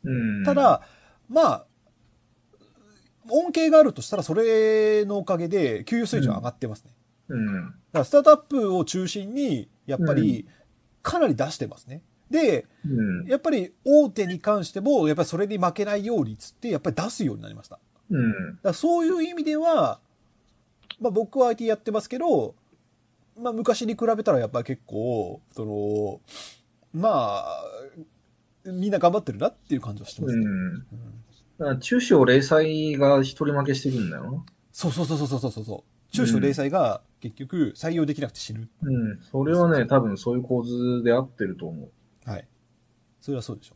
で次に死んでいくのは多分中堅企業で、うんで、中堅企業の場合は、変に給料上げられないっていうジレンマもあるんでね。そうですね。うん。で、大企業もまあそうなんだけど、うん、大企業のその一部の特殊なさ、ところに関しては給与体系変えてるんで、今ね。そうですね。スタートアップみたいに。だからそういう。だってもう、取れないですよ、人が。取れない。うん。だからこれはもう、全体としてそうでしょうね。うん。だから人が取れない以上を、もう給与を上げてたので待遇も改善せざるを得ないと、うんうん、でそれはまあ労働者にとっていいこともあるんですが逆に今企業のバーンレートが下がって、うん、結局のところその不安定になりますよね、うんうん、だよくも悪くも欧米型に移行していくのかもしれないです、うんうん、あそこはねもう圧だよね。ただただトータ圧だよねそこは、うん、まあそうですねいい部分もあるでしょうけど、うんまあ、不安定ですよね。なんか結局労働者自身もやっぱりキャリアについてしっかりなんかやっぱりその向き合わされますよね、うん、じゃあこのぐらいの時にこういうポジションになってないとこの先なんかじゃあ転職先ないだろうなみたいなことを思いながらそのさ、うん、やっていくとやっぱ相当しんどいですよねそれ、うん、誰しもができることではないと思うんですね、うん、まあ何よりも黄昏の時代ではあるんでね今あと20年ぐらいは、うん、どうですかね。うん、黄昏の時代っていうと右肩下がりにしかならない。メタバースじゃないですか。うん。いや、だからその、日本っていう国の場合はよ。あ、なるほどね。これが東南アジアとか、まあ中国多分そろそろやばいなと思うんだけど。まあまあまあ。うん。アフリカとかはこれからの国なんで、うん、そこは多分ね、いろいろあると思うんだよね。うん、で、アメリカはもう変わらず多分覇権握ってるので、うん、まあメキシコからの侵略みたいな謎のシナリオはあるんだけど。どっちかというと文化侵略。ああ。うん。そう。まあまあ、しばらくまた黄金期来るんじゃないかな、アメリカ。ただ、それが幸せかどうかってちょっとまた別で。そうですね。うん。白人男性ってこの20年で平均寿命全然下がったらしいんだよ。なんか下がったって言いますもんね。そうそうそう。下がったって何みたいな。白人男性の平均寿命。そう、なんからしいですね。うん、そうそうそう。で、それって、つまりどういうことっていうと、うん、まあ結局一部の止める人と、うん、その大多数のプアホワイトアメリカみたいな。そうですよね。構図っていうことなので、うん、まあ、ドナルド・トランプを生んだ途上ってそういうことだよね、みたいな。いやー。まあね、まあ、まあ、どこもかしこもサバイブだよね。そういう前提ね。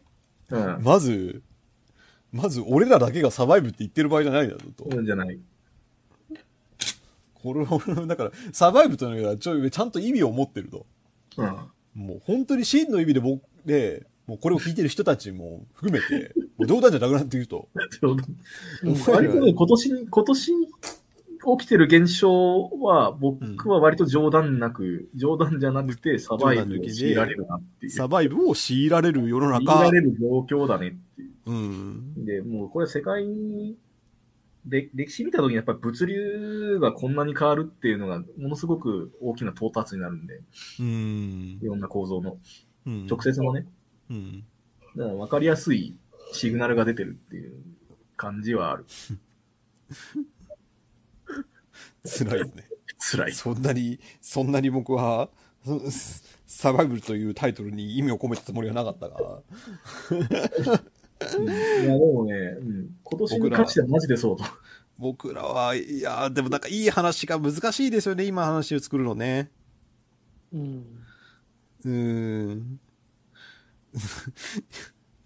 いい話ないですか？英語が上手くなりました。あれ。お、来た。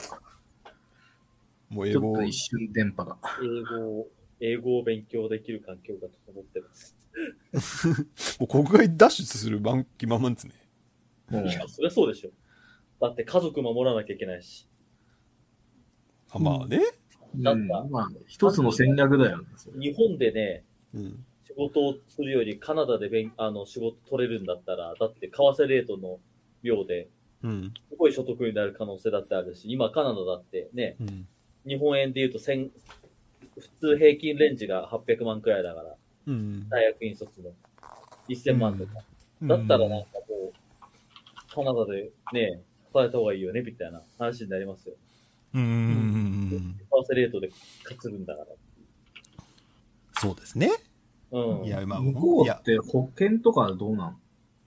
まあ保険、カナダはどうだろうな。アメリカとか任意保険ですけどね、基本的に。でも、保護ケアとかアメリカはあるし。まあ、なんかそういうことになっちゃいますね。ね、うん。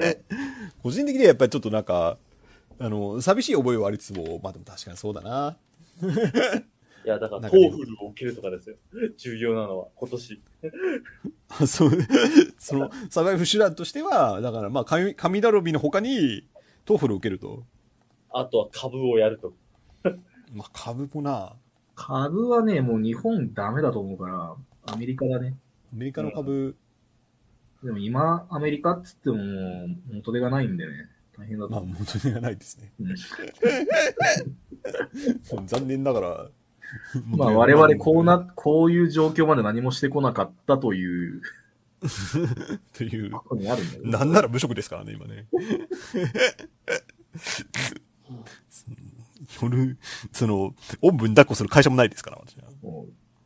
これまだそうまあそろそろちょっと1回目なんで、まあ、テーマなしで言ってますが、なんかその思ったよりちょっとサバイブの必要性が高いというか、私はサバイブを強いられると思ったよりそのサバイブを強いられるということを改めて確認しましたね。まあそうなんとなくそういう世論が来てるんじゃないかなっていうその予測は立ってたものもちょっと思ったら厳しいですね。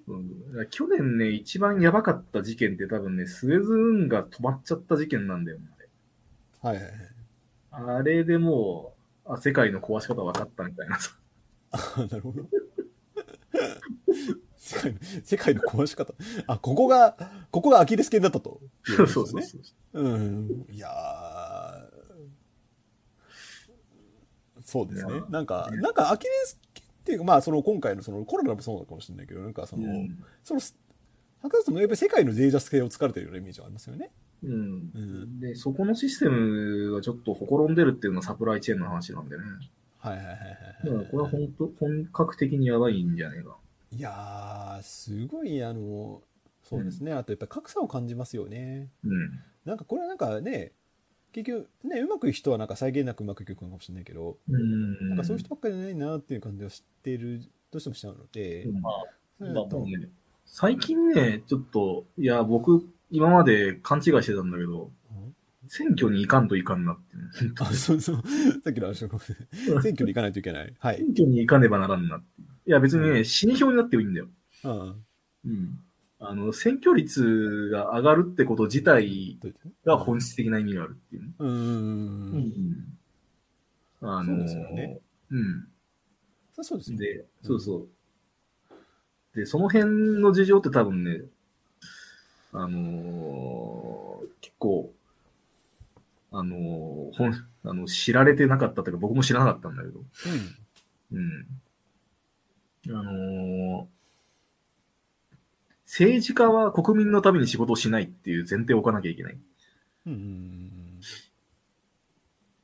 で、誰のためにやるのかっていうと、必要最低限自分の権力を維持するのに必要な人のために政治をするっていう。で、そういうのを盟友って呼んだりするらしいんだけど。で、その盟友ってじゃあ何かっていうと、独裁国家だと少ないんだよね。地方と警察署長と軍隊のトップとか。ああ、そうね。で、変に政治で権力をひっくり返すための機構を作っとくと、盟友が増えちゃうのさ。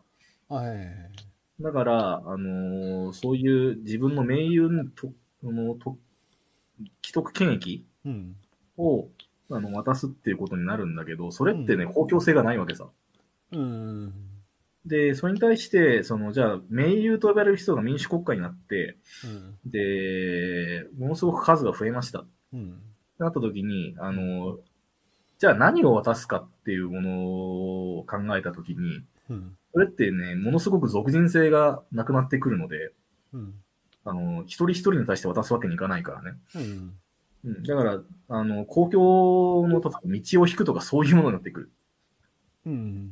それって別に盟友のためだけにあるものじゃなくなるので、だからそれって公共性増えるよねっていう。そうになる。そういえばその選挙率が上がるってどういうことかっていうと、盟友の数を増やすってことになるので、なので、政治家っていうかトップから見たときにね、だから、そういうインフラとか、なんか、変な話も、なんだろうね。自分の権力を守ればそれでいいっていう前提に立ったときにいろんなものを説明できちゃうので。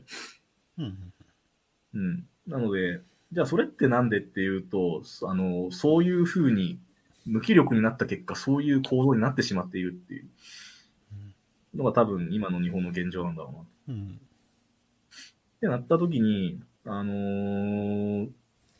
今一番まずいのは何かって、政治家も国民も、まあ我々もね、そこの構造に対して無自覚っていうところが一番やばいんだよね。真綿で首を絞めるように自分自身の、っていうかまあ公共のに投資されるべきインフラを投資されない構造っていうのを作り出しちゃってるっていうのが、でそれって究極的に何なのっていうと、盟友の数が少なくしちゃってるっていうことに尽きるんだよね。だから死に票になってもいいので、多分選挙って言った方がいいなっていうまあ積極的にね、なんとなく今までより積極的にね、そうそう、なんかそれはそうですよね結局、まあ選挙も重要だけど一番重要なのは個人的社会運動だと思いますね。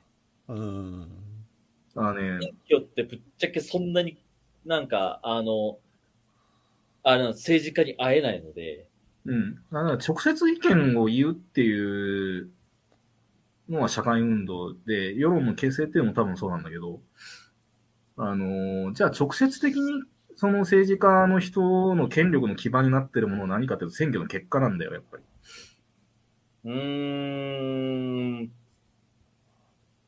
どうかな、それだけではないと思いますよ。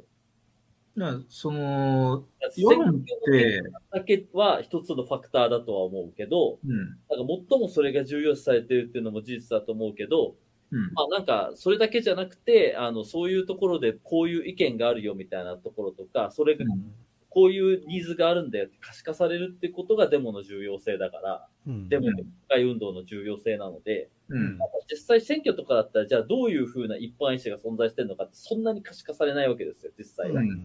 だから結局、じゃあ何か一般意思はこれですよっていうようなのが、結局選挙の結果って意外と漠然としかわからないで、マニフェストとか存在してるけど。だけどじゃあどういうことを世間が欲望してるのかっていうのを言語化するのが社会運動なわけですよね。その言語化っていうところがないと、基本的にはなんか政治って意味がないので、そういうところでなんかこういうような一般意思が存在しているんだみたいなことを可視化する作業として社会運動っていうのは、選挙と同じくらい重要だと僕は思いますけどね。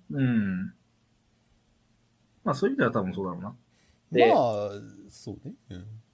で、なんか選挙の結果とかって、なんかその、まあ一つのバロメーターっすよね、はっきり言えば。だからこう、でもなんか、結局なんかそこの選挙の結果っていうのが、選挙のじゃあ投票主って誰なのかよくわかんないっていうのがやっぱりあるから。じゃあ社会運動とか、そういう意味では結構なんか、誰がどういうふうな欲望を持っていてっていう、結構具体化されたいろんなセクター、例えば女性はこういう問題抱えてる、マイノリティはこういう問題抱えてる、LGBTQ はこういう問題抱えてるってことがすごくわかりやすくなるから、より効果的ではあるし、そういうところをいかに組織化するかっていうところに、今のアメリカとかカナダの、社会運動とか政治学とか重きを置いてるっていうのはあると思います。でトークをしました、今日、ちょうど。まあ、これは確かにそうだなっていう。まあ、やっぱり政治っていうのはなんかクアンタティブなところ、要するに量的なところだけではやっぱり可視化し得ないっていう前提条件があって、非合理的な決定とかがどういうふうな稼働してるのかっていうところにきちんと、目線を向けないと政治がよくわからないし、政治って動かせないから、そういうところも含めてちゃんと調査するっていうところに面白みがあるとかって、その例のカナダ人を語ってました。それは本当にそうだなと思った。なるほど。だから、選挙結果みたいな合理的な指標だけでは多分人間って動かないと思うんですよね。政治家は。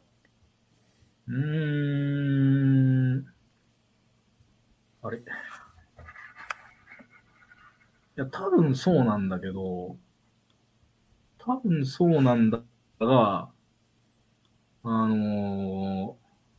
っちかっていうと、今の話って性悪説にのっとった主張なんだよね。僕の主張ね。どっちかっていうと。性悪説というか、リアリズムですよね。リアリズム。結局、彼らがそこにいるために必要な要素として、意見を聞かざるを得ない状況を作るみたいな。まあ、それに関しては、あともう一つ、じゃあ応答すると、リアリズムって実はリアルじゃないっていう話はある。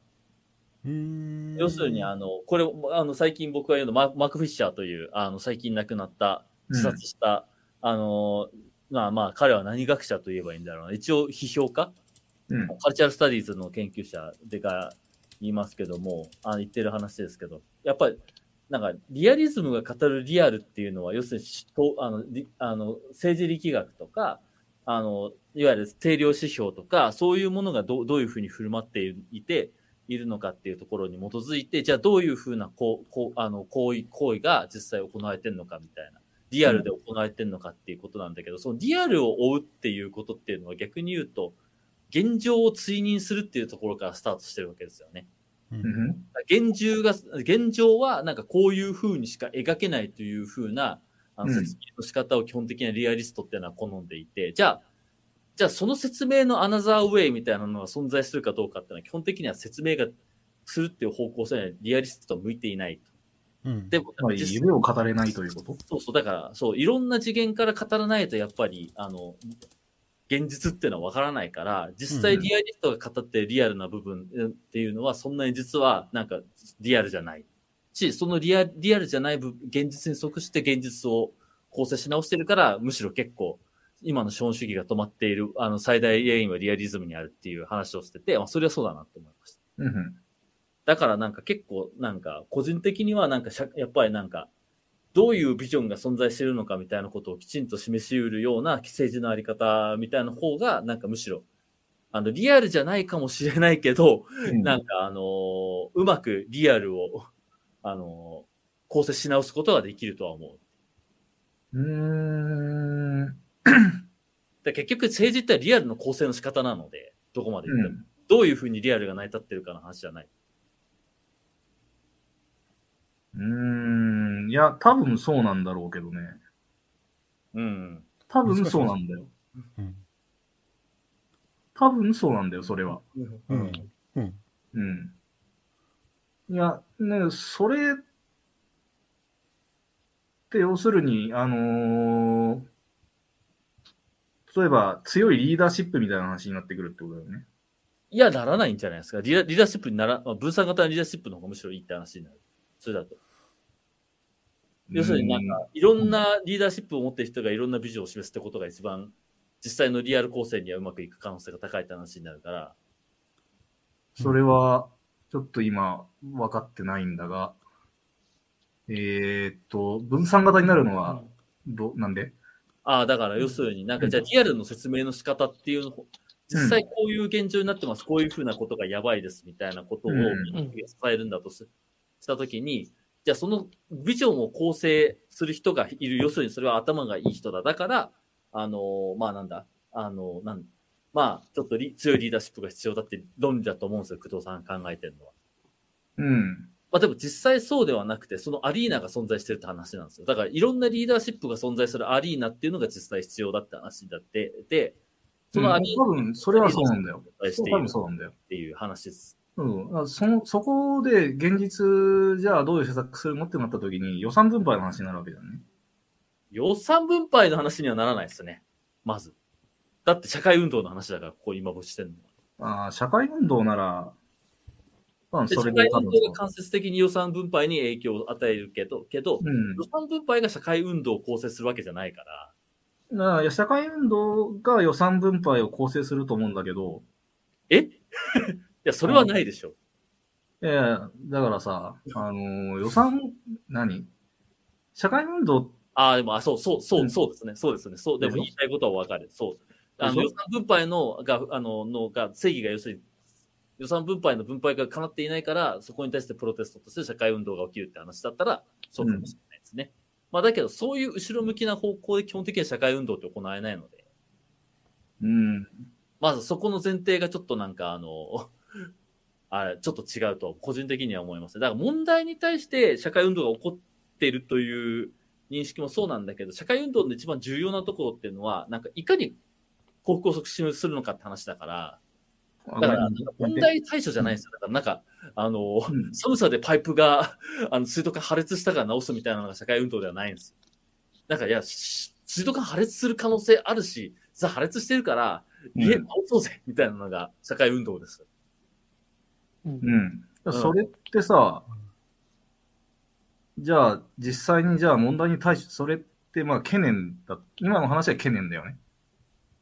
懸念、懸念かもしれない。ってなると、それに対応するにはやっぱり実行するための予算が必要なんだよな。そうとも限らない。そうじゃない問題があるのも多分わかる。例えば、LGBT の問題は、まあ、法的なところもあるんだけど、どっちかっていうと、まあ、人権として認知してほしいみたいなところは多分あったんだよ。まあ、なくはない。で、そういう活動であれば、高田君が言ってくるとすげえわかる。まあ、でも LGBTQ 運動の話は人権促進じゃないっすよ、はっきり言えば。まあ、もう、すごい分かりやすい最終的なゴールは、賃金格差なくせですね。あと、雇用格差なくせです。それを人権っていう風に抑えると余計話がこじれて、実際言いたいところっつうのは、なんか LGBTQ だからといった特定の業種とかを差別しちゃいけないとか、あるいは所得が今実際 LGBTQ の人と、いわゆるヘテロセクシャルの人の所得格差がやばいから、それを是正しろって話になってる。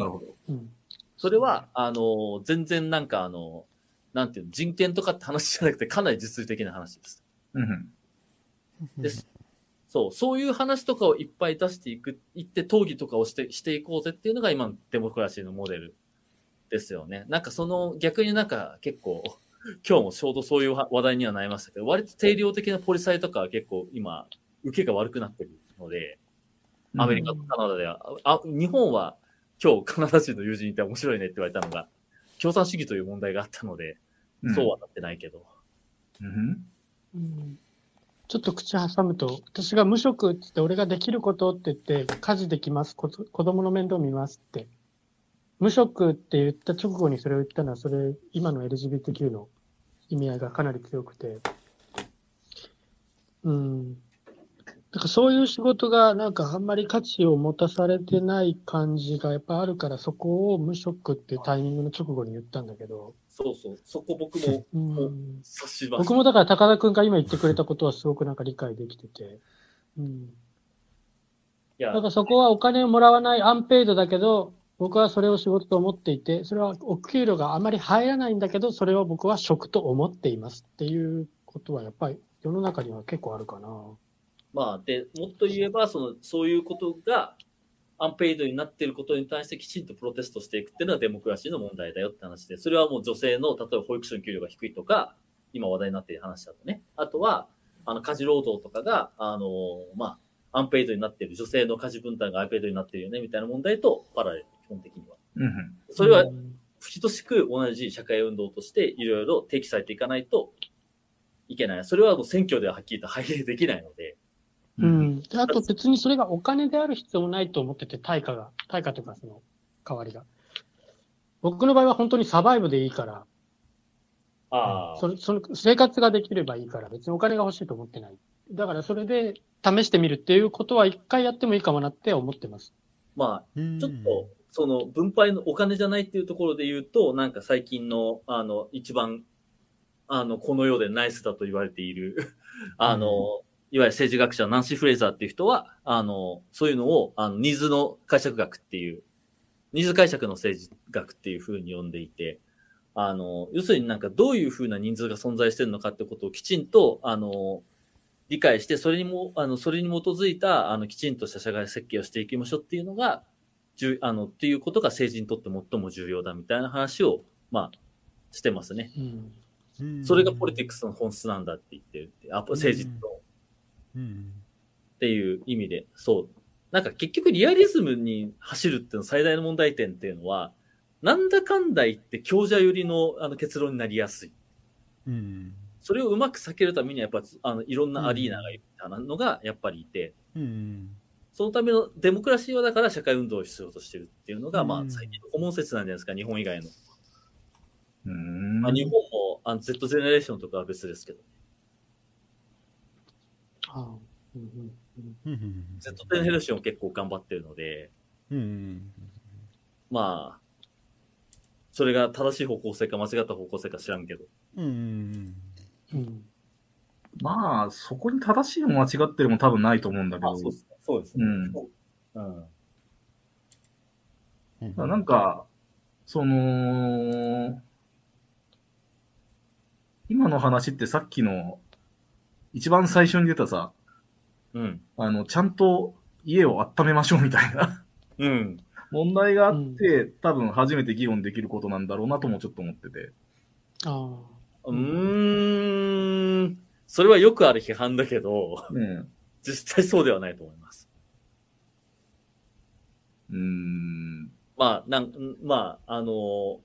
なぜかというと、うん、なんだろう。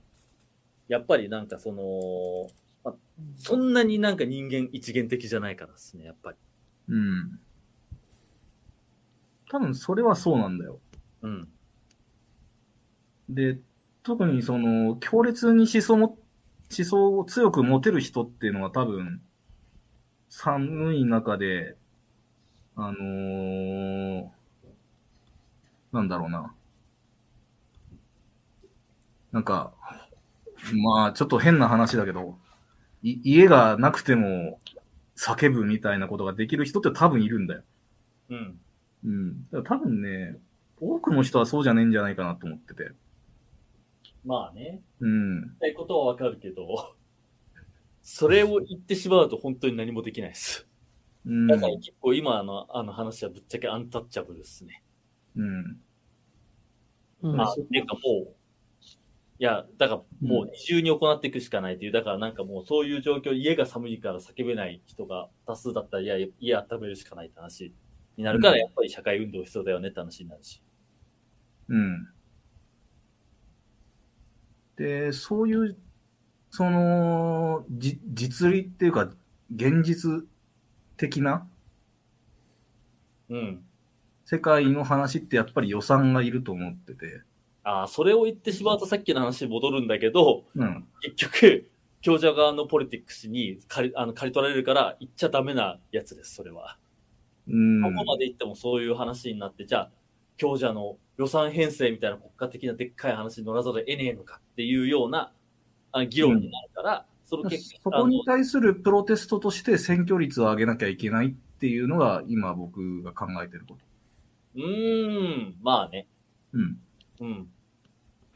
それが結論ってのは僕はおかしいと思う。うん、そこは、なんて言うんだろう、スタート地点ではないと思います。うん。なんかまあ相互作用的に上がっていくはずのもの。うん。なるほど。うん。だからなんかそこに落ち着けると、結局、うん、なんか選挙率上げようぜみたいな、結局選挙っていうのは平等に、なんだろう、強者、竹中晋三だって一票だし、うん、僕らだって一票だし、LGBTQ の人だけ一票だって言ったけど、結局竹中平蔵的なやつは強いわけだから、現状の今のシステムだと。通る通らないで言えば多分そうなんだよ。うん、だからそこに頼られねえよって話は正直あります。うん、だからそこで、さっきの名誉の話になるんだけどさ、うん。選挙率が上がるとその名誉の数が増えるよねっていう。いや、だから、名誉の数は、だから、選挙率で頼るんじゃなくて、社会運動で頼った方がいいって話。うん。それで避けるっていうような話だったら、もうその社会を、なんて言うんだろう、って話になるかもしれないけど、それはそんなことないと思う。俺は。うん、よっぽど竹中平蔵じゃない限り、世界が。なるほど。もう、世界が竹中平蔵だって、リアリティに基づくんだったら、うん。なんか、まあ、なんだろう。もうなんかホップスとかマキャベルとかの世界観ですけど、それは。うん。まあもう、まあ、自由主義に頼らざるを得ないって話は結論になるわけで、結局。そこは両輪なんじゃないって思うけどね。社会運動との。うん、基本的にマジョリティ側に有利な言説を我々が言っちゃいけねえっていうのは僕の意見ですね。うん。いや、100% 有利になるんで、選挙率上げようって話は。だって役場が言ってんですよ。そりゃ、有利になるんでしょって感じです。行政が言ってんだから。行政が言ってるなら有利になるってのちょっとよくわかんない。まあ、だから要するに行政が言ってるってことは、要するに社会的にちゃんと承認された言説だっていうことだから、うん。この社会的に承認された言説っていうのは、なんかその、要するに、なあなあで適当にできたものだ、なわけだから、そんなに支持できるようなもんじゃないなっていうのは個人的な意見ですね。なあ。僕だって仕事があるし。悪いことじゃないと思ってるから。うん。本質ではないと思ってるけど。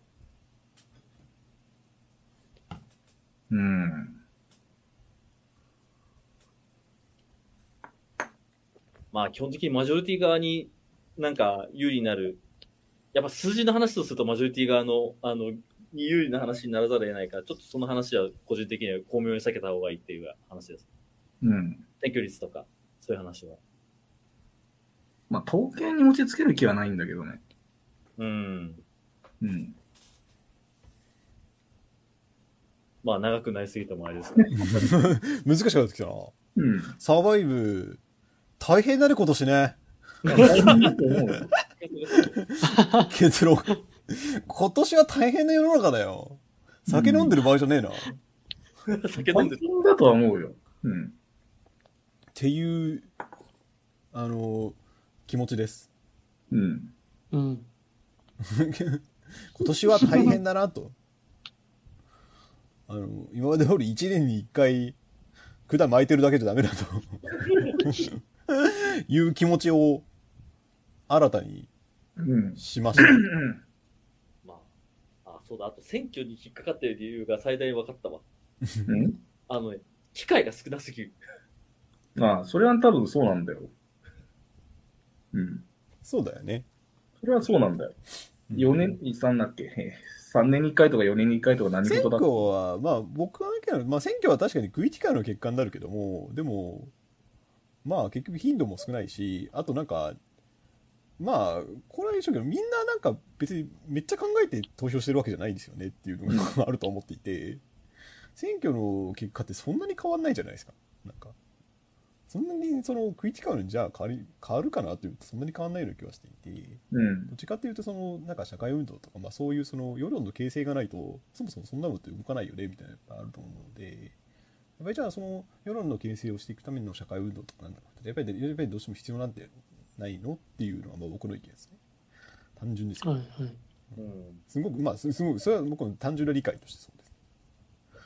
なんかだってみんなめっちゃ考えて投票してますっていうのがやっぱあると、それは別にそのいや人間そんななんか頭良くないよとかそういう話をしてるわけではなく、うん、そのやっぱりそのなんかそのやっぱり興味の具合とか、あとはやっぱり持ってる情報とか、まあ、そういうものがまあそもそも違うわけじゃないですかみんな。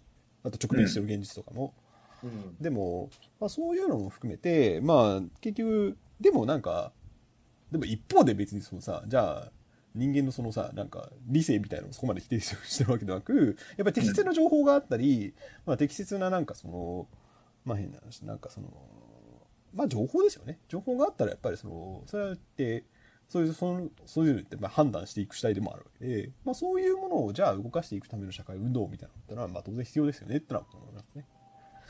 まあさっきも言ったんですけど、社会運動の最大のメリットっていうのは問題を知らせるってことなので、シグナルなので。そう情報をきちんと整理する。うん、で、その時社会運動ない社会の知識っていうのはやっぱりなんかその権力者側が作った知識になるわけだから、うんうん、まあなんか権力者寄りの政治学者とか、うん、なんか社会学者とかもなんかしこしことなんかうん、統計情報を元にしてこんな感じに社会動いてるっぽっすよっていうことしか知識しか出てこない社会になるので、うん、批判理論がない社会では、うん、まあ批判的なものがだからいるっていう話です。うん。だからまあなんとなくそれ。だから投票行動も必要だけど、でもその投票行動をじゃあ形成するためのなんかその運動っていうのは当然だってみんな忙しいじゃないですか。うん、みんななんかその選挙のことばっかり選挙っていうかまあ政治のことばっかり考えてなんか一日ね過ごしてるわけではなく、みんななんかその片手間でやってるわけですよね。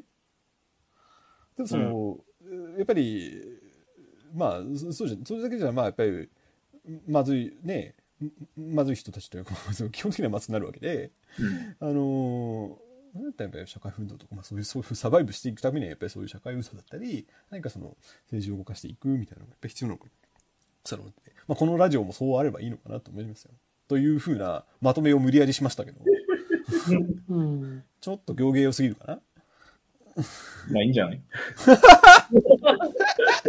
っと僕はで不安なんですよねいやなんかねさっきの選挙の話はまあ置いといて単純に期間はあるよ、うん、今年そうですね、うん、うん、まあそのちょっと今年はより本当にそういうちょっとそのちょっとまあこの社会変革も含め、まあ、ちょっと危機感があるよねっていうところからベースに、うん、割とあるうん、そういうところからベースにちょっとテーマとかをちょっと作っていって、うん、次回からはちょっともう少しちょっとその具体的な危機とか、うん、あるいは具体的なトピックについてちょっと話していこうかなと思いますけども、うん、まあ、今年の本当に今年というか、まあもう本当にこっち以降ですよね、うん、の世の中やっぱりそのまず危機があると、危機的な状態だと、うん、そういう前提で、うん、どうでしょう、うん、まあ、うん、多分そっちの方が生産性生産性のある議論どうでしょうか皆さん、生産性ラジオだけにね、生産性ラジオ生産性ラジオサバイブなんでね、サバイブしかない。本当にサバイブしかない。残念なのがなんかサバイブできなかった時ってラジオの収録参加できないんですもんね。え、うん、サバイブできないっていうことがセットであるんだけど、サバイブできなかった場合、その時はコメントで来て見寄せ合おうサバイブできなかったぜっていう時が本当にその通りになった時ってラジオ参加できないもんな。それが切ねえな。いや、その時はもうそのなんか違うラジオにしましょうバスへのグダグダラジオとかにしましょう別にそれでもいいんじゃない。なんかありえるから怖いなって思っていますよ私は今。サバイブできない、サバイブできないっていうのはあれですか、どういういやもう発言できる立場じゃないとか、発言する気力もないとか発言するそもそも存在でないとか。もう存在でないってのは多分ならないと思うんだよ。それはなんか僕はもうこのラジオに参加する権利はないと。なぜなら僕はもうサバイブを諦めてしまったから。サバイブを諦めてしまったからもうそれはひどいラジオだねそれは。うん。まあなんかサバイブってのは何なんだって定義の話になりますよね。だからいやもうなんか、うん、もうなんかサバイブとかもうそういうこと考えたくないからもう自民党側に行きますとかなんかそういうような。っていう、まあガシガシだから結局ガシガシなんかネオリベっぽくなってなんかね、結局なんかその資産運用の方法みたいな感じのさ、なんか絶対的な資産をさ防御するための資産運用の方法みたいな語り出したらさ、それはなんかね、いやその前に僕無職なんですけどみたいな話になりますよね。そういうラジオじゃねえっていうのは、そういうラジオじゃないっていうのは堅持していきたいのは。ネオリベには陥らないっていうのはまあ前提としてあるんですけどね。僕はね。ネオリベに行ったらサバイブしない。右派も左派も別にあるかもしれないけど、ネオリベに陥るとさ、そういう話になるじゃないですか。なんか。ね、じゃあなんか資産の防衛みたいな話になって、それはなんか参加できる人とできない人いますよね、みたいな。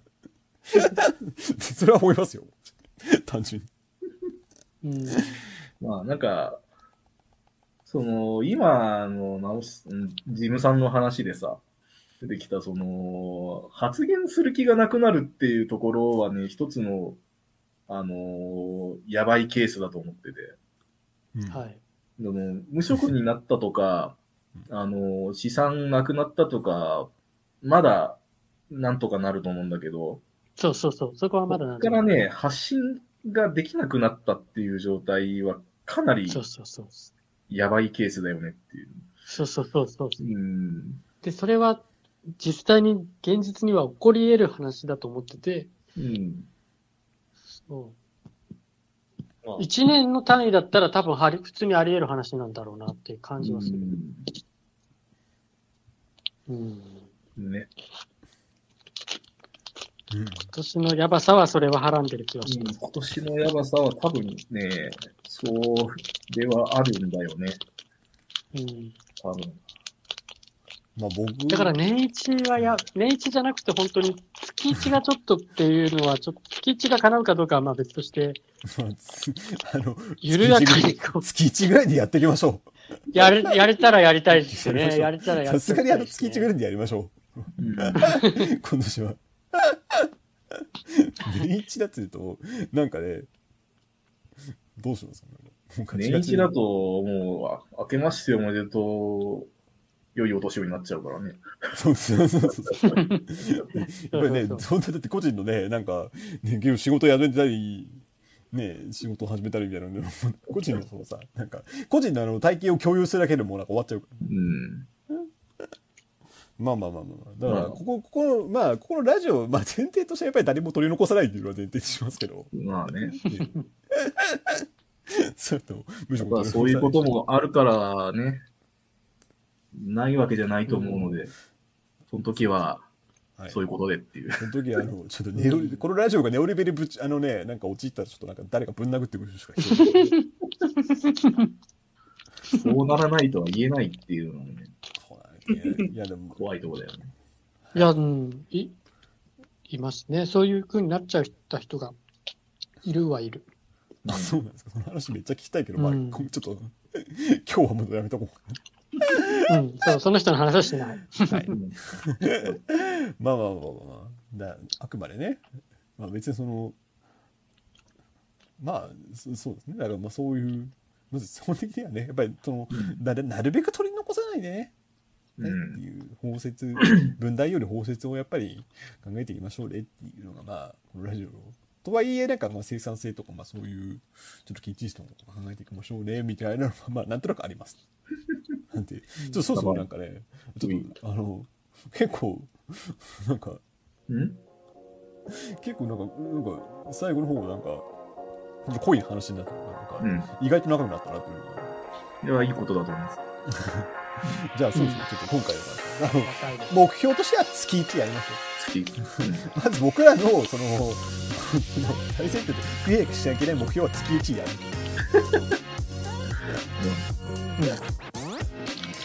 大丈夫です。じゃあじゃあそうですね。まあ、いい感じの時間になってます。今回は。